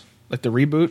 No, no, not at all. Oh, No. Yeah, they made him t- look too muscle bound and everything Musclebound, else. yeah. It was That- like, that's when I started collecting them. oh, Yeah. I, I have a couple of those just because I, you know, Yeah. I, I had to, my inner geek needed them, but um, that that was my first big thing, and then you know He Man, and then Transformers. I mean, Mhm. my, my favorite toy ever was the original Optimus Prime, which Yeah. um, w- Oh. when Transformers toys first came out, they were they were metal. they were metal. Yep. Yeah, and and so you're like, this thing's never gonna break. Right. And I remember when I broke his arm off Mhm. accidentally, Oh, no. fighting with probably one of the Dinobots. I don't remember. Uh, But- Jay, listen. Uh, three years ago, three years ago, uh, my Uh. iron hide snapped in half. Oh jeez, Oh. it's heartbreaking. My man. vintage iron hide I snapped. still have my snapped in half. original Starscream, so I hear where you guys are coming from. Yeah, they were so well made, and you know, you just—I I don't know. I was in love with fucking Transformers growing up because y- uh, there was so much going on with them. Mm-hmm. Mhm. You know, I had played with Legos, I played with Constructs, where you're, you know, you're really using your brain, you Right. know, and you're kind of making these scenarios happen. But Right. for me, like Transformers, these things transform into different things, and there's so many like. uh, It opened my, up my imagination. Well, you've got a So I robot play that with transforms toys. into a vehicle. right, E- and there's so many possibilities in playing with these toys. Yeah. I mean, they the uh, the the biggest toy I ever had was Fortress Maximus. Oh, and yes. that thing Mhm. like came up to my knees. Yep. That's how big that. it was a transform- three foot transformer. It was awe inspiring as an eight year It old. was so fucking cool. And and you know they had so many things like headmasters. You know, I remember like the original Transformers gimmick was you would like press the sticker. And and the Yeah. heat would tell you if it's a Decepticon or Autobot. Oh, I love that gimmick. Yeah, they always had really cool gimmicks. You know, you don't see a lot of that. The in today's- headmasters. The headmasters were so fucking cool. Yes. It's a transformer within a transformer. The comic books. The comic book series for the headmasters was amazing. Jay, Jay did you bring up the Constructicrons yet? Oh yeah, I mean you could combine these Oh, things my God. into, into other just really big fucking robots. Well, so with you the- had to collect the whole set. you Yeah, know? with the Constructicons, like you know, you- like the other out of the other groups of the different, uh, you know, you had like the aerial bots and the eh, and you had the Stunticons. You always had like the one big character, uh, and then you had the other four that would like turn into it. With the Constructicons, it was six small characters that turned into Right. one big robot. Devastator. yeah. Devastator. Yeah. That was so fucking cool, man. Yeah. Because when you're playing, you're like, all right, form up, you know, and you have these little battles, and then you Right. have this giant fucking robot that you just created.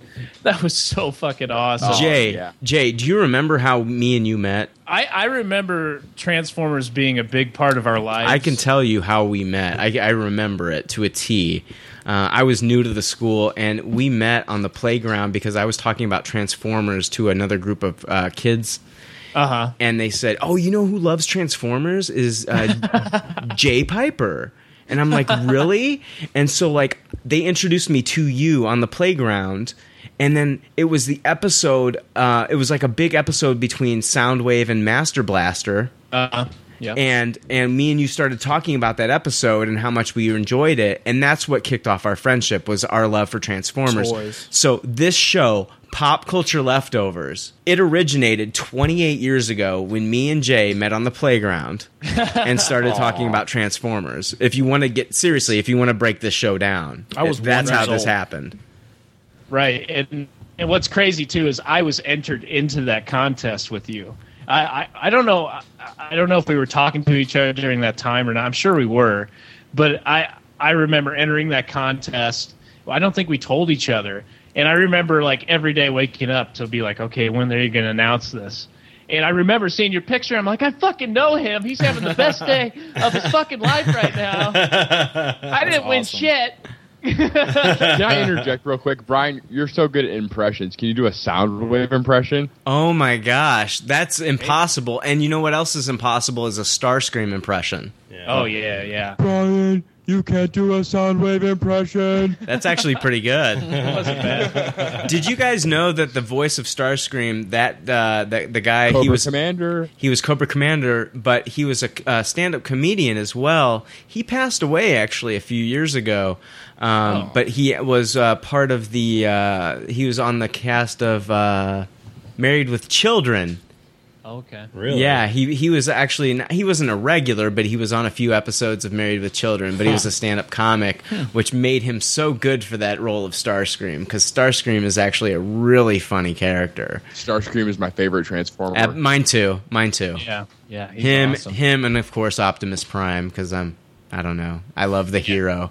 You know, my I'm, child. uh, My childhood was like I love these heroic, you know, characters like these heroic figures. My whole childhood was like loving like you know Hulk Hogan and Optimus Prime and and the, all these I- Arnold Schwarzeneggers, all these iconic '80s characters that we grew up loving. So Yeah, and that again, that's what uh, you know. Me and you, that's why we started talking because Yeah. that was the same way for me. You know, I I was brought up in a really religious household, and so you know that was always my mythology. But when once I started reading comic books, I could relate it more to what is actually going on. And so when me and Brian started talking, I was like, I relate to these heroes. You know, I, I know what you're talking about, and this is the ideal. You know, and we should like these are important things. So it, it was really cool, and, Yeah. and that led into comic books was was from the toys. So Hey, hey, before we move on, can I uh, throw out some Grimlock love? Love Yeah. Grimlock. Uh, Yeah. Grimlock smash. right, and Grimlock in the comic books is awesome too. oh yeah, yeah. Oh, Grimlock is awesome. Yeah. Yeah. Now, now, one thing I wanted to throw in uh, before you guys say some more things about this. Um, did any of you guys like watch the Cops cartoon? Yes. Oh yeah. Uh, oh yeah. Yeah. The guy talk like this. See. The villains were so stupid though. The villains were so dumb. Who is that one villain who wore the shirt? It's like, and it said, "It's it's it's good to be bad." Yeah, yeah. I mean, it, they had like guys that looked like they're from Miami Vice, but on steroids. Right. Yeah. Yeah. But the But they had the vehicles, the, coolest vehicles, fucking toys. yeah, the toys are cool and the vehicles were cool. Didn't Yeah. they have that one? Uh, they, they had that. Uh, it was almost like a helicopter or like a plane.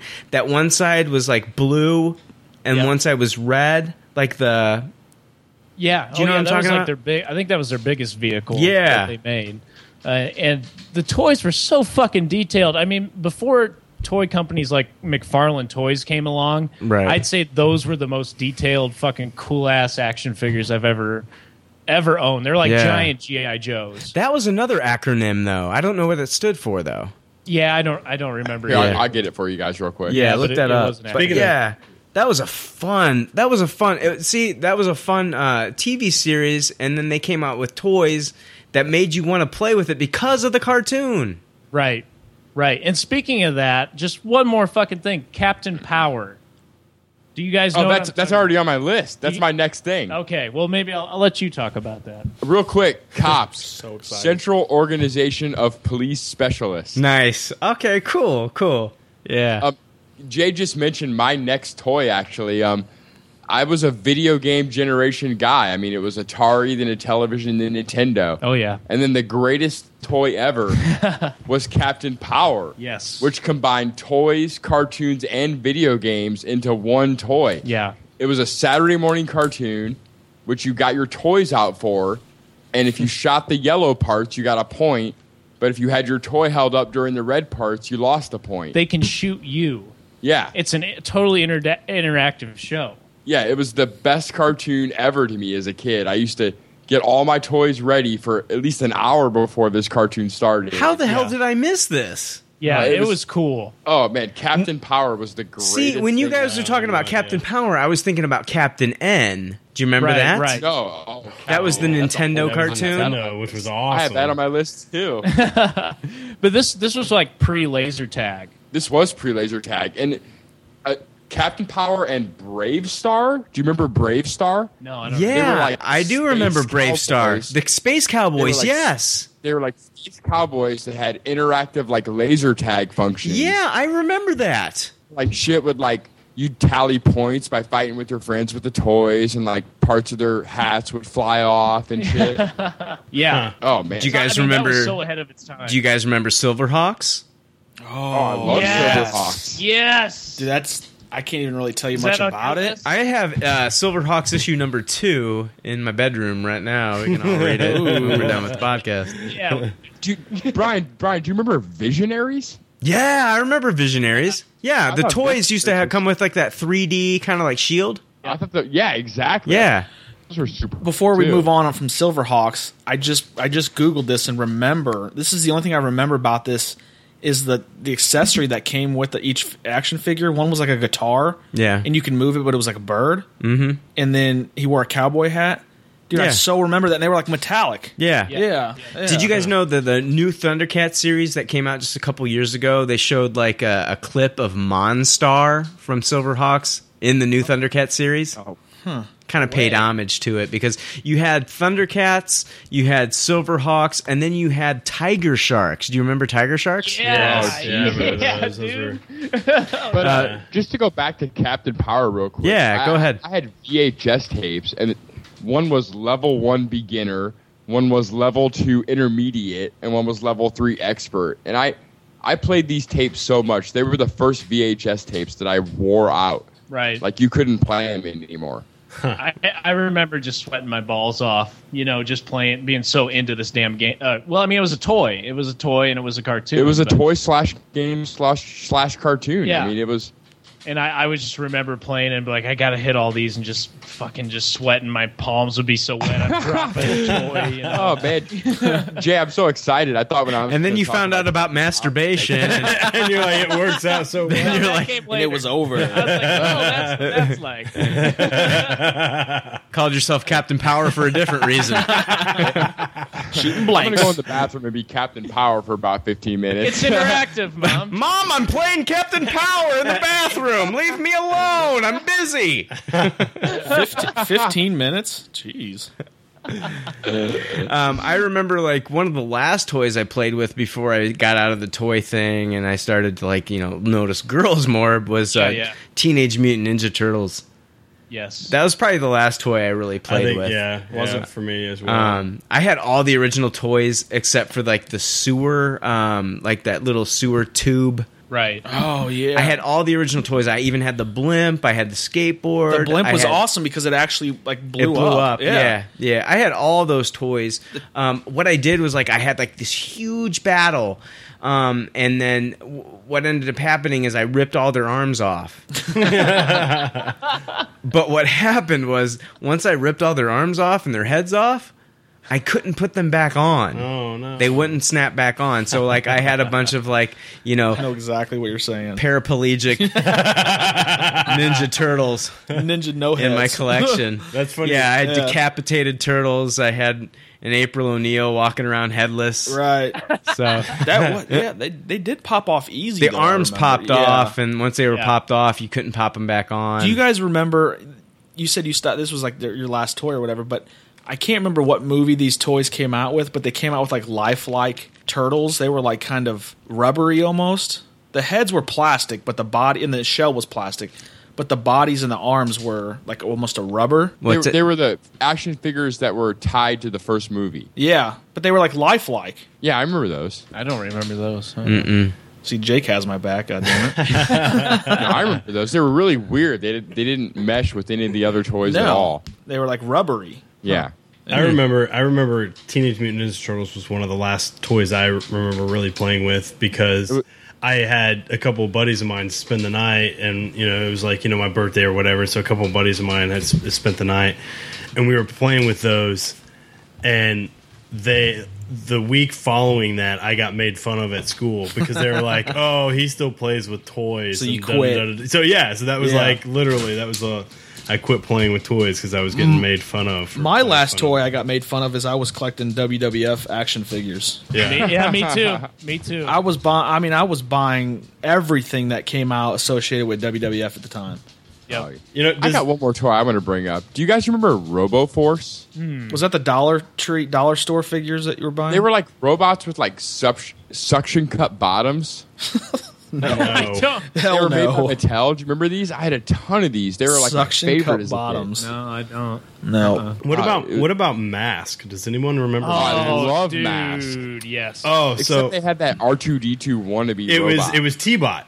Oh yeah, it was that T- was one of the T-Bot. best cartoons. Yeah, I loved that cartoon, and I had, you know, because it was the whole thing was they had to put on these masks, and once they put on the masks, and they could like control, like they could like almost kind of transform like their vehicles or like different things that they were in. So there was like we had a- that motorcycle that turned into a helicopter. There- yes, and then there was the car. There was like this convertible that would like kind of like fly. Yeah, as the car well. that would fly. It had Yeah. like the wings that would like pop exactly, and out. Yeah. I had that, and it was so I was so pumped when I got that we, uh, because that we- was a villain in the 80s we really grew up with like these toy properties that were like uh, you know they'd come out with the cartoon and then the cartoon was like t- uh, kind of like trained us to like want to buy the toy Yes. Uh, You guys remember Boulder Mountain? Boulder It was the mass, like big, like Castle Oh, Grayskull. Oh, I thought that was a nickname for a girl we used to call in great, like in uh, junior high. We used to call her Boulder Mountain. guns, the bolts turned into a big Ski gun. slope. It was, Yeah, a, yeah. it was a super fun. Yeah, those were cool toys. Yeah, those, those were some of my original ones. I like the Humvee that turned into the boat. Mm-hmm. Another one that I hadn't heard mentioned yet was Micro Machines. I love Oh, Micro Machines. shit. I love the Shit. advertisements for Micro Machines. Remember the Like- guy that would talk really fast? Yes, yeah, yeah. And he was on Saved by the Bell at one point, and they were like trying to. Like, he was the take voice notes. of Blur in the Transformers movie. Oh, really? I've got micro machines written down too, Chad. Awesome. Those are awesome. Yeah. Yeah. I Big watched love those. for, for Blur, by the What way. about uh, McDonald's toys? Do you guys remember any McDonald's toys? Yeah, like the little green uh, guys. that Astro song? Snicks. Yeah, Astro Snicks. I love the Astro. Hold Snicks. on, Astro Snicks. I had, I loved collecting Astro Snicks. Okay, listen, hold I'm on. listening. You've got the Smurfs, Oh, right? Yeah. Okay, and do you Right. guys remember the Snorks? That was- the Yes, I what? The remember the Snorks. Snorks. The Yeah. un- they were the Snorks. underwater Smurfs. Okay. Snorkels. Or was it Snorks. It was the Snork. Okay. I'm sorry, I couldn't remember. It's been. F- Hang on, I'm sorry. I'm, I'm Okay. old, dude. oh, yeah, I know Jim Lee. Ryan, I got your back. I All can right. sing the theme song still. Yeah.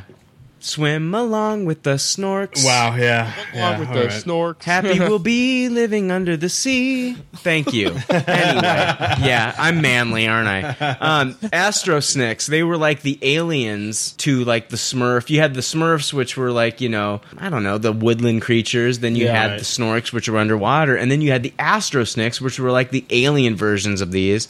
Um, McDonald's used to come out with these toys uh, called the Astro Snicks. You can look them up on eBay. They still sell these little figures, and I love the Astro Snicks. I still Um, have at least eight of these, Brian. I used to have Jake. Listen to this. Did you ever see the um, spaceship for the Astrosnicks? The Oh, white spaceship. no. Look it up sometime. Uh, y- On it was eBay. it was a uh, you had to like send off like uh, some, a little bit of money and then a few of the UPC symbols, and they would send you the spaceship for the Astrosnicks. Um, I I got this in the mail and I had it at one time, and uh, what I did was I sold it in a garage sale years later, which I wish I would have kept that, and I wish I would have kept all my figures. I Oh, I know exactly what you're talking about. I still have the Smurfette, Astro Snick, and Yeah. a bunch of them. They all have like two antennas. And two they're all antennas or green-faced. or one antenna. no, they have two little knobby. Antennas. I know, but there were certain ones that actually had one antenna, like In the middle, in the middle, right? in the middle, which I think like gave like gave like kind of told you something like where their ranking was. Right. As far as being an Gotcha. Astro Snick, which I don't know, that's kind of fucking stupid. But anyway, The only McDonald's toys I remember from- McDonald emblems on them. they did have McDonald emblems on. The only them, yeah. McDonald's toys I remember was that the moon face playing like the piano. Oh yeah, the the guy dressed in the moon. What was his face, yeah. name? It was uh they had like Mac it Mac. Uh, it was Mac. Mac it. Well, they, it was uh, based on that song Mac the Knife, Right. And then um, This big. is total random, but- I don't know why we're talking about Mr. big. Game Show? McDonald's toys. Yeah. Yeah. My favorite Do you Hardee's guys toy. remember Mr. Game Show at all? Oh. The California raisins. You were going with that. Yeah, yes, I was. Oh, with the California That's what I was raisins. Oh, gonna I say. love the California, raisins. Yeah. And then, you know, the other thing that, and you guys have talked about this on a previous podcast, but the, the Gremlins. gremlins. Yes. I mean, Yeah. we- Oh, we- yeah. Yeah. I Like, still I, have the Hardee's couldn't, books. we couldn't talk about fast food and toys Right. without bringing that. Those two Hardee's up, man. also had the uh, Spider-Man books where they Oh, were the yeah. 3D books. Yep, yep, and it yeah. came with the 3D glasses, and you Right. could read the Spider-Man stories. Yeah. That was back when Spider-Man and Friends came out with you know Firestar and Iceman and. Yep. Right. Dude, I Firestar loved that actually cartoon when I was debuted a on that kid. cartoon. Oh, yeah. What's that, Jake? Firestar debuted on that cartoon. She before did. She- was in six one six proper. Exactly. Yeah, that's uh, kind of like you know Harley Quinn debuted on the uh, Batman series before she came into the DC. Right. So Mhm. it's ki- same story with Firestar, which was Um, really cool. Kurt, Kurt Busiek introduced Firestar into the into the Marvel U, I believe. Right. Yeah, dude. Uh, I think growing up in the '80s, and uh, I, I, I can't. I, I know kids are going to be nostalgic about what they grow up with now. You know, like either their Pokemon or whatever they're growing up with now. But I mean, being a child of the '80s and growing up in that time was just an awesome time for me. Totally agree. Yeah, Yeah. You yeah. know, Thundercats, Transformers. I mean, look at this podcast. This this podcast is pretty much built on me and Jay meeting because Yeah. of Transformers. Right. 28 years ago. Right. What an impact that that series has had, you know, even today. So, I mean, these are these are some awesome properties, you know. I, I don't know. I it's GI Joe. Voltron. Oh, Um, Voltron, was a- Voltron. was a huge one for me. Matter Yeah. of fact, that was whenever my wife, like, she had bought me that for uh, like one of my birthdays. was Yeah. that Whenever they re-released all those seasons a, a few years Yeah. ago, and it was just like I was giddy as a little. Oh, I was so like pumped to sit down and watch Voltron. Like years Oh, yeah. later, it's I like, still watch to this day every year. I at least watch one or two times a year. I watch Transformers the animated movie. Oh, that's one of my favorite movies ever. It's so good. The It's so Dinobots good. fight the Insecticons. Yeah. Oh, Yeah. Uh, Michael, Michael Bay can't even. Well, the, Oh, Dino, the Dinobots take on Devastator. you know that's that's uh, Orson Welles' last movie. Yeah, it is, and he was dying during that movie. He was dying. Yeah, he was Unicron. Right. Well, you had Robert Stack as Ultra Magnus. Uh, Leonard, Nimoy, Nimoy, as Galvatron. Yeah. Judd Nelson as Hot Rod. I never even thought about all these names. Eric Idle as Retgar. That's huge. That that that movie has huge names. Yeah. Um, Who played Cup? Lionel Stander? Yeah. you're right. Yeah. Yeah, Lionel Stander is Cup. Uh, the Micro Machines guy that we mentioned earlier played Blur. Yep. Yeah. Oh, 80s toys were the best. I'm willing to bet Casey that all- Kasem. Casey Kasem was in that movie. He played uh, what's his name? Uh, not It was Wheeljack. one of the- it was on the Cliff junk- Cliff yeah. Cliff Jumper. Yeah, that was. I think that was the first movie I cried. I, I was like, Yeah. Mom, why did you take me to see this? When Optimus Prime when Optimus Prime died, every kid in that theater got teary eyed. Yeah, Oh, for sure, big time. You know, and the reason that they killed him was because they were bringing in all new toys. They had no idea the effect that it would have on these kids when they watched Optimus Prime die. I remember seriously for years, even after that, when I would watch that, I would get teary eyed because Oh, that was sure. such an amazing scene. Like they show his like heartbeat on that monitor.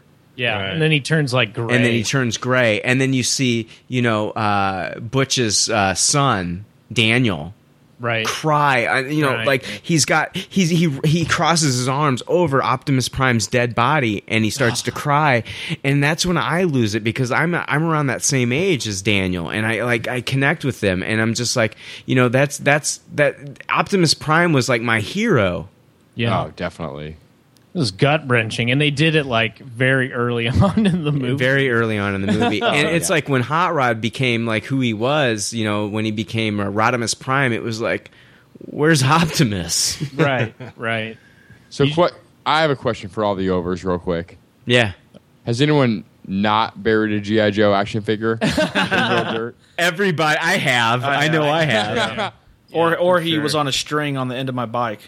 Have all fi- have all five of us buried an actual GI Joe figure? I sometime have, in our life? and I lost that action figure. I have no idea where he was. so how many I, I people have made that? apologize to the operator of the bridge layer. He is You're totally useless. Dude. he, I'm burying you. he is he is somewhere on High Street in Germantown Hill, Germantown Hills, Illinois. So I Another apologize question, to How him. many people have made homemade parachutes for their? Oh, GI yeah. Joe? Yeah. Oh, yeah. I actually made vehicles out of uh, like uh, spare Legos and a Big Mac Well, that's what container. I was gonna say. I was gonna say earlier. There you so, go. like, my parents never bought me like the pre like the pre kits for for Legos. It was just always the random packs Right. of Legos.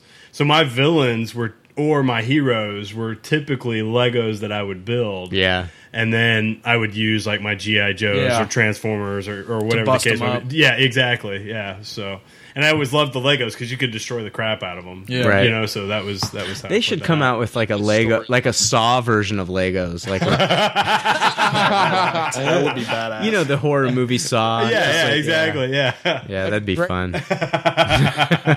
Ironically, I, just think that love the would sell. storylines That we used to create as kids with all our action figures, you know. Right. It didn't matter what property involved with what property. We just combine them all and make one big storyline. Well, if if I try to get my son or my daughter to go just play in the room by themselves now, it's it's virtually impossible. They they're like, well, can I play my Kindle or my DS or like, and you know maybe that's a fault on me as a parent, but it's it's hard in in my opinion. It's hard in this. That's day and every kid age. now. but it's it- you know because part of it, it there's a lot of things that go into that but but in terms of when I was a kid, I, I do remember that. My mom was like, "Look, go to your room and go play," and Mhm. Mm-hmm. and, and I'm you with you, just you make up what you have, and, and Yeah. it was like you would just make up all kinds of crazy. I remember my my carpet that we had was like made up of squares, and they kind of looked like roads. That was how I looked at it, Mm-hmm. and it was like so I had like this. m- I literally had a city. Mm-hmm. That, That's the way I looked at it as a kid. It was like this is a city on my floor, and it was like, oh, there's this going on over here, and there's that going on over there, and you know, th- you know and so I would have these big, huge, epic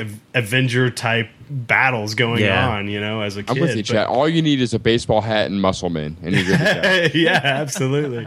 And the cool thing was like throwing them all together. Like that was like what you're talking about earlier with comic Mm-hmm. books and how you can take all these things. Sure. One of the coolest things about for me when I was a kid is taking all these toys and like throwing them together. Like oh, throwing all oh, the I can have. Are you kidding? I can have Teenage Mutant Ninja Turtles like battling off with like the villains of GI Joe or or. But the problem I had Thundercats, was the and it scale, the scale of all the figures. you know what? I, I and I know what you're talking about. I just Yeah. used to purposely I would ignore that. So I had um I couldn't do it I- though. oh, I totally did. and especially e- even like with like the Transformers. Yeah, you had like the scale of those were fucked up, weren't they, Jay?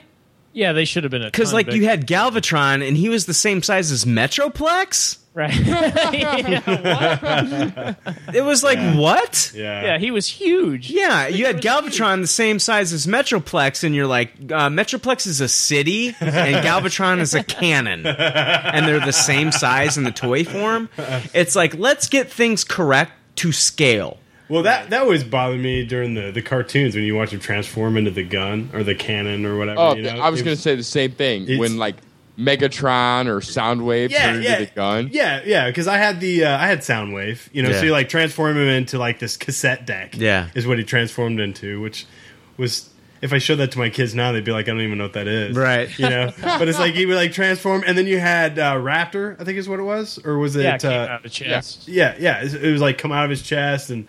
Oh man, I love that toy. But I was sitting there thinking to myself, I remember thinking this when I was a kid. It was like, this is the largest stereo I've ever seen in my entire life. Like, holy crap like you know so and then you'd watch on the cartoon and somehow he would like minimize like down to like They actually So- explain that in the comic books if you read it. Oh, yeah? yeah. They actually explain that in the comic books, but yeah, they couldn't do it for the toy. Sure, so, yeah, yeah, yeah. So it just kind of like you know defeated the purpose. Which you is could why- never, as a toy, you could never have Starscream holding Megatron. Right. Oh, Can, can you imagine if they used a like Soundwave in a Michael Bay movie, like a giant cassette tape machine landing in New York, shooting off? what pissed me off Oh, what pissed me off though is that they did use him but he was a satellite that's f- okay whatever but at least give him the same voice that you had in the cartoon exactly yeah At least use my same voice. I, I agree. No, I agree hard because as soon as I realized that's who it was, Yeah. I, I was ah, I was so I was just once again. I, I mean, there was a lot of things that let me down with Michael Right. Bay and Transformers. I'm just glad that they got one thing right and they let Peter Cullen be the voice of Optimus Prime. Exactly. Yeah. Yeah. Yeah. So, hey guys, I don't know. Was there anything you guys wanted to wrap up the show with? I mean, I mean, I could talk about toys for the next six hours, but we got to stop this. I know, we got to stop uh, d- Slime and due Teddy to time. Ruxpin? Maybe What? maybe we'll do a toys part two. Uh, Oh, Teddy Ruxpin. The go- the Yeah. Hey, hey, toys. what about my pet monster? Oh, yeah. What about Garbage Pail I Kids? love playing Thriller through Teddy Ruxpin. but guys, I've had what's that, Dan? Creepy crawlers. I know it wasn't really a toy, but the ones you bake. Oh yeah, yeah, yeah. you yeah. put the you put the gel in the little mold and you bake it and you pull it out it's like a big ass spider or something. Forms were kind of the same thing. Yeah. Cool. That's what I wanted to end the show with. This creepy crawlers. Creepy crawlers. All right. Well, hey, I've had a really good time with tonight's show. Um, maybe we'll have a toys part two episode where we can like kind of think of some more toys that we used to Sure. play with. Uh, but uh, I've had a great time, and we'll see you next week. Okay, guys. Thanks for Awesome. Chad, too, for Chad, coming this is on. yeah, this, is This is Chad's last last week in studio. before Maryland. Yeah. Yeah, I, I will definitely. Uh, I'll, I'll hook up on Skype. You're and coming we'll- back, right? Yeah, absolutely. All right, man. All Absolutely. right, cool. All right. Hey, we'll see you guys next week with episode 11. We'll be handling, uh, we'll be taking on the uh, Lone Ranger. Right. Yes. Yeah. Can't All wait. right. Cool. Later, All right. all. See you guys next week. Bye. Later. See ya. Thanks for listening to Pop Culture Leftovers. Congratulations! I don't know how you did it. I couldn't do it. You people need a t shirt saying, I just listened to two hours of nonsensical crap. Anyway, if you'd like to reach the Pop Culture Leftovers cast, you can email them at comments at popcultureleftovers.com. You can also follow them on Twitter at PC Leftovers or like their Facebook page. They'd love to hear from you. They're all pretty sad and lonely. One of them is homeless, but I didn't say that. It's Dan. Dan is homeless. There's already like 7 million podcasts talking about pop culture and all that. Makes us happy like shooting at a womp rat. But it's all been done before. and we don't want to be a copycat. We're the leftovers picking up the scraps dropped by the cool kids. it's a trap. Gonna toss it, gonna taste it. Do we love it? Hey, let's face it, can't erase it. Let's embrace the Tupperware party.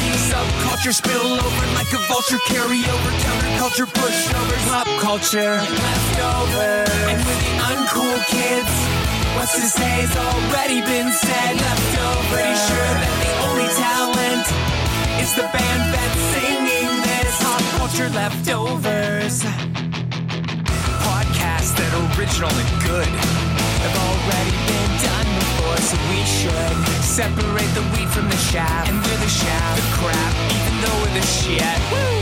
We're the leftovers picking up the scraps dropped by the cool kids. it's a trap. Good and toss it, good and taste it. Do we love it? Hey, let's face it, can't erase it. Let's embrace the Tupperware party.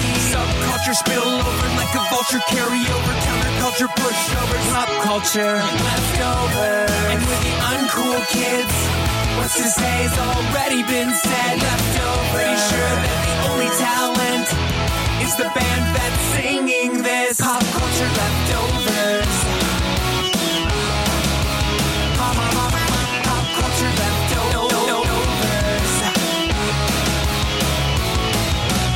Good and toss it, good and taste it. Do we love it? Hey, let's face it, can't erase it. Let's embrace the Tupperware party.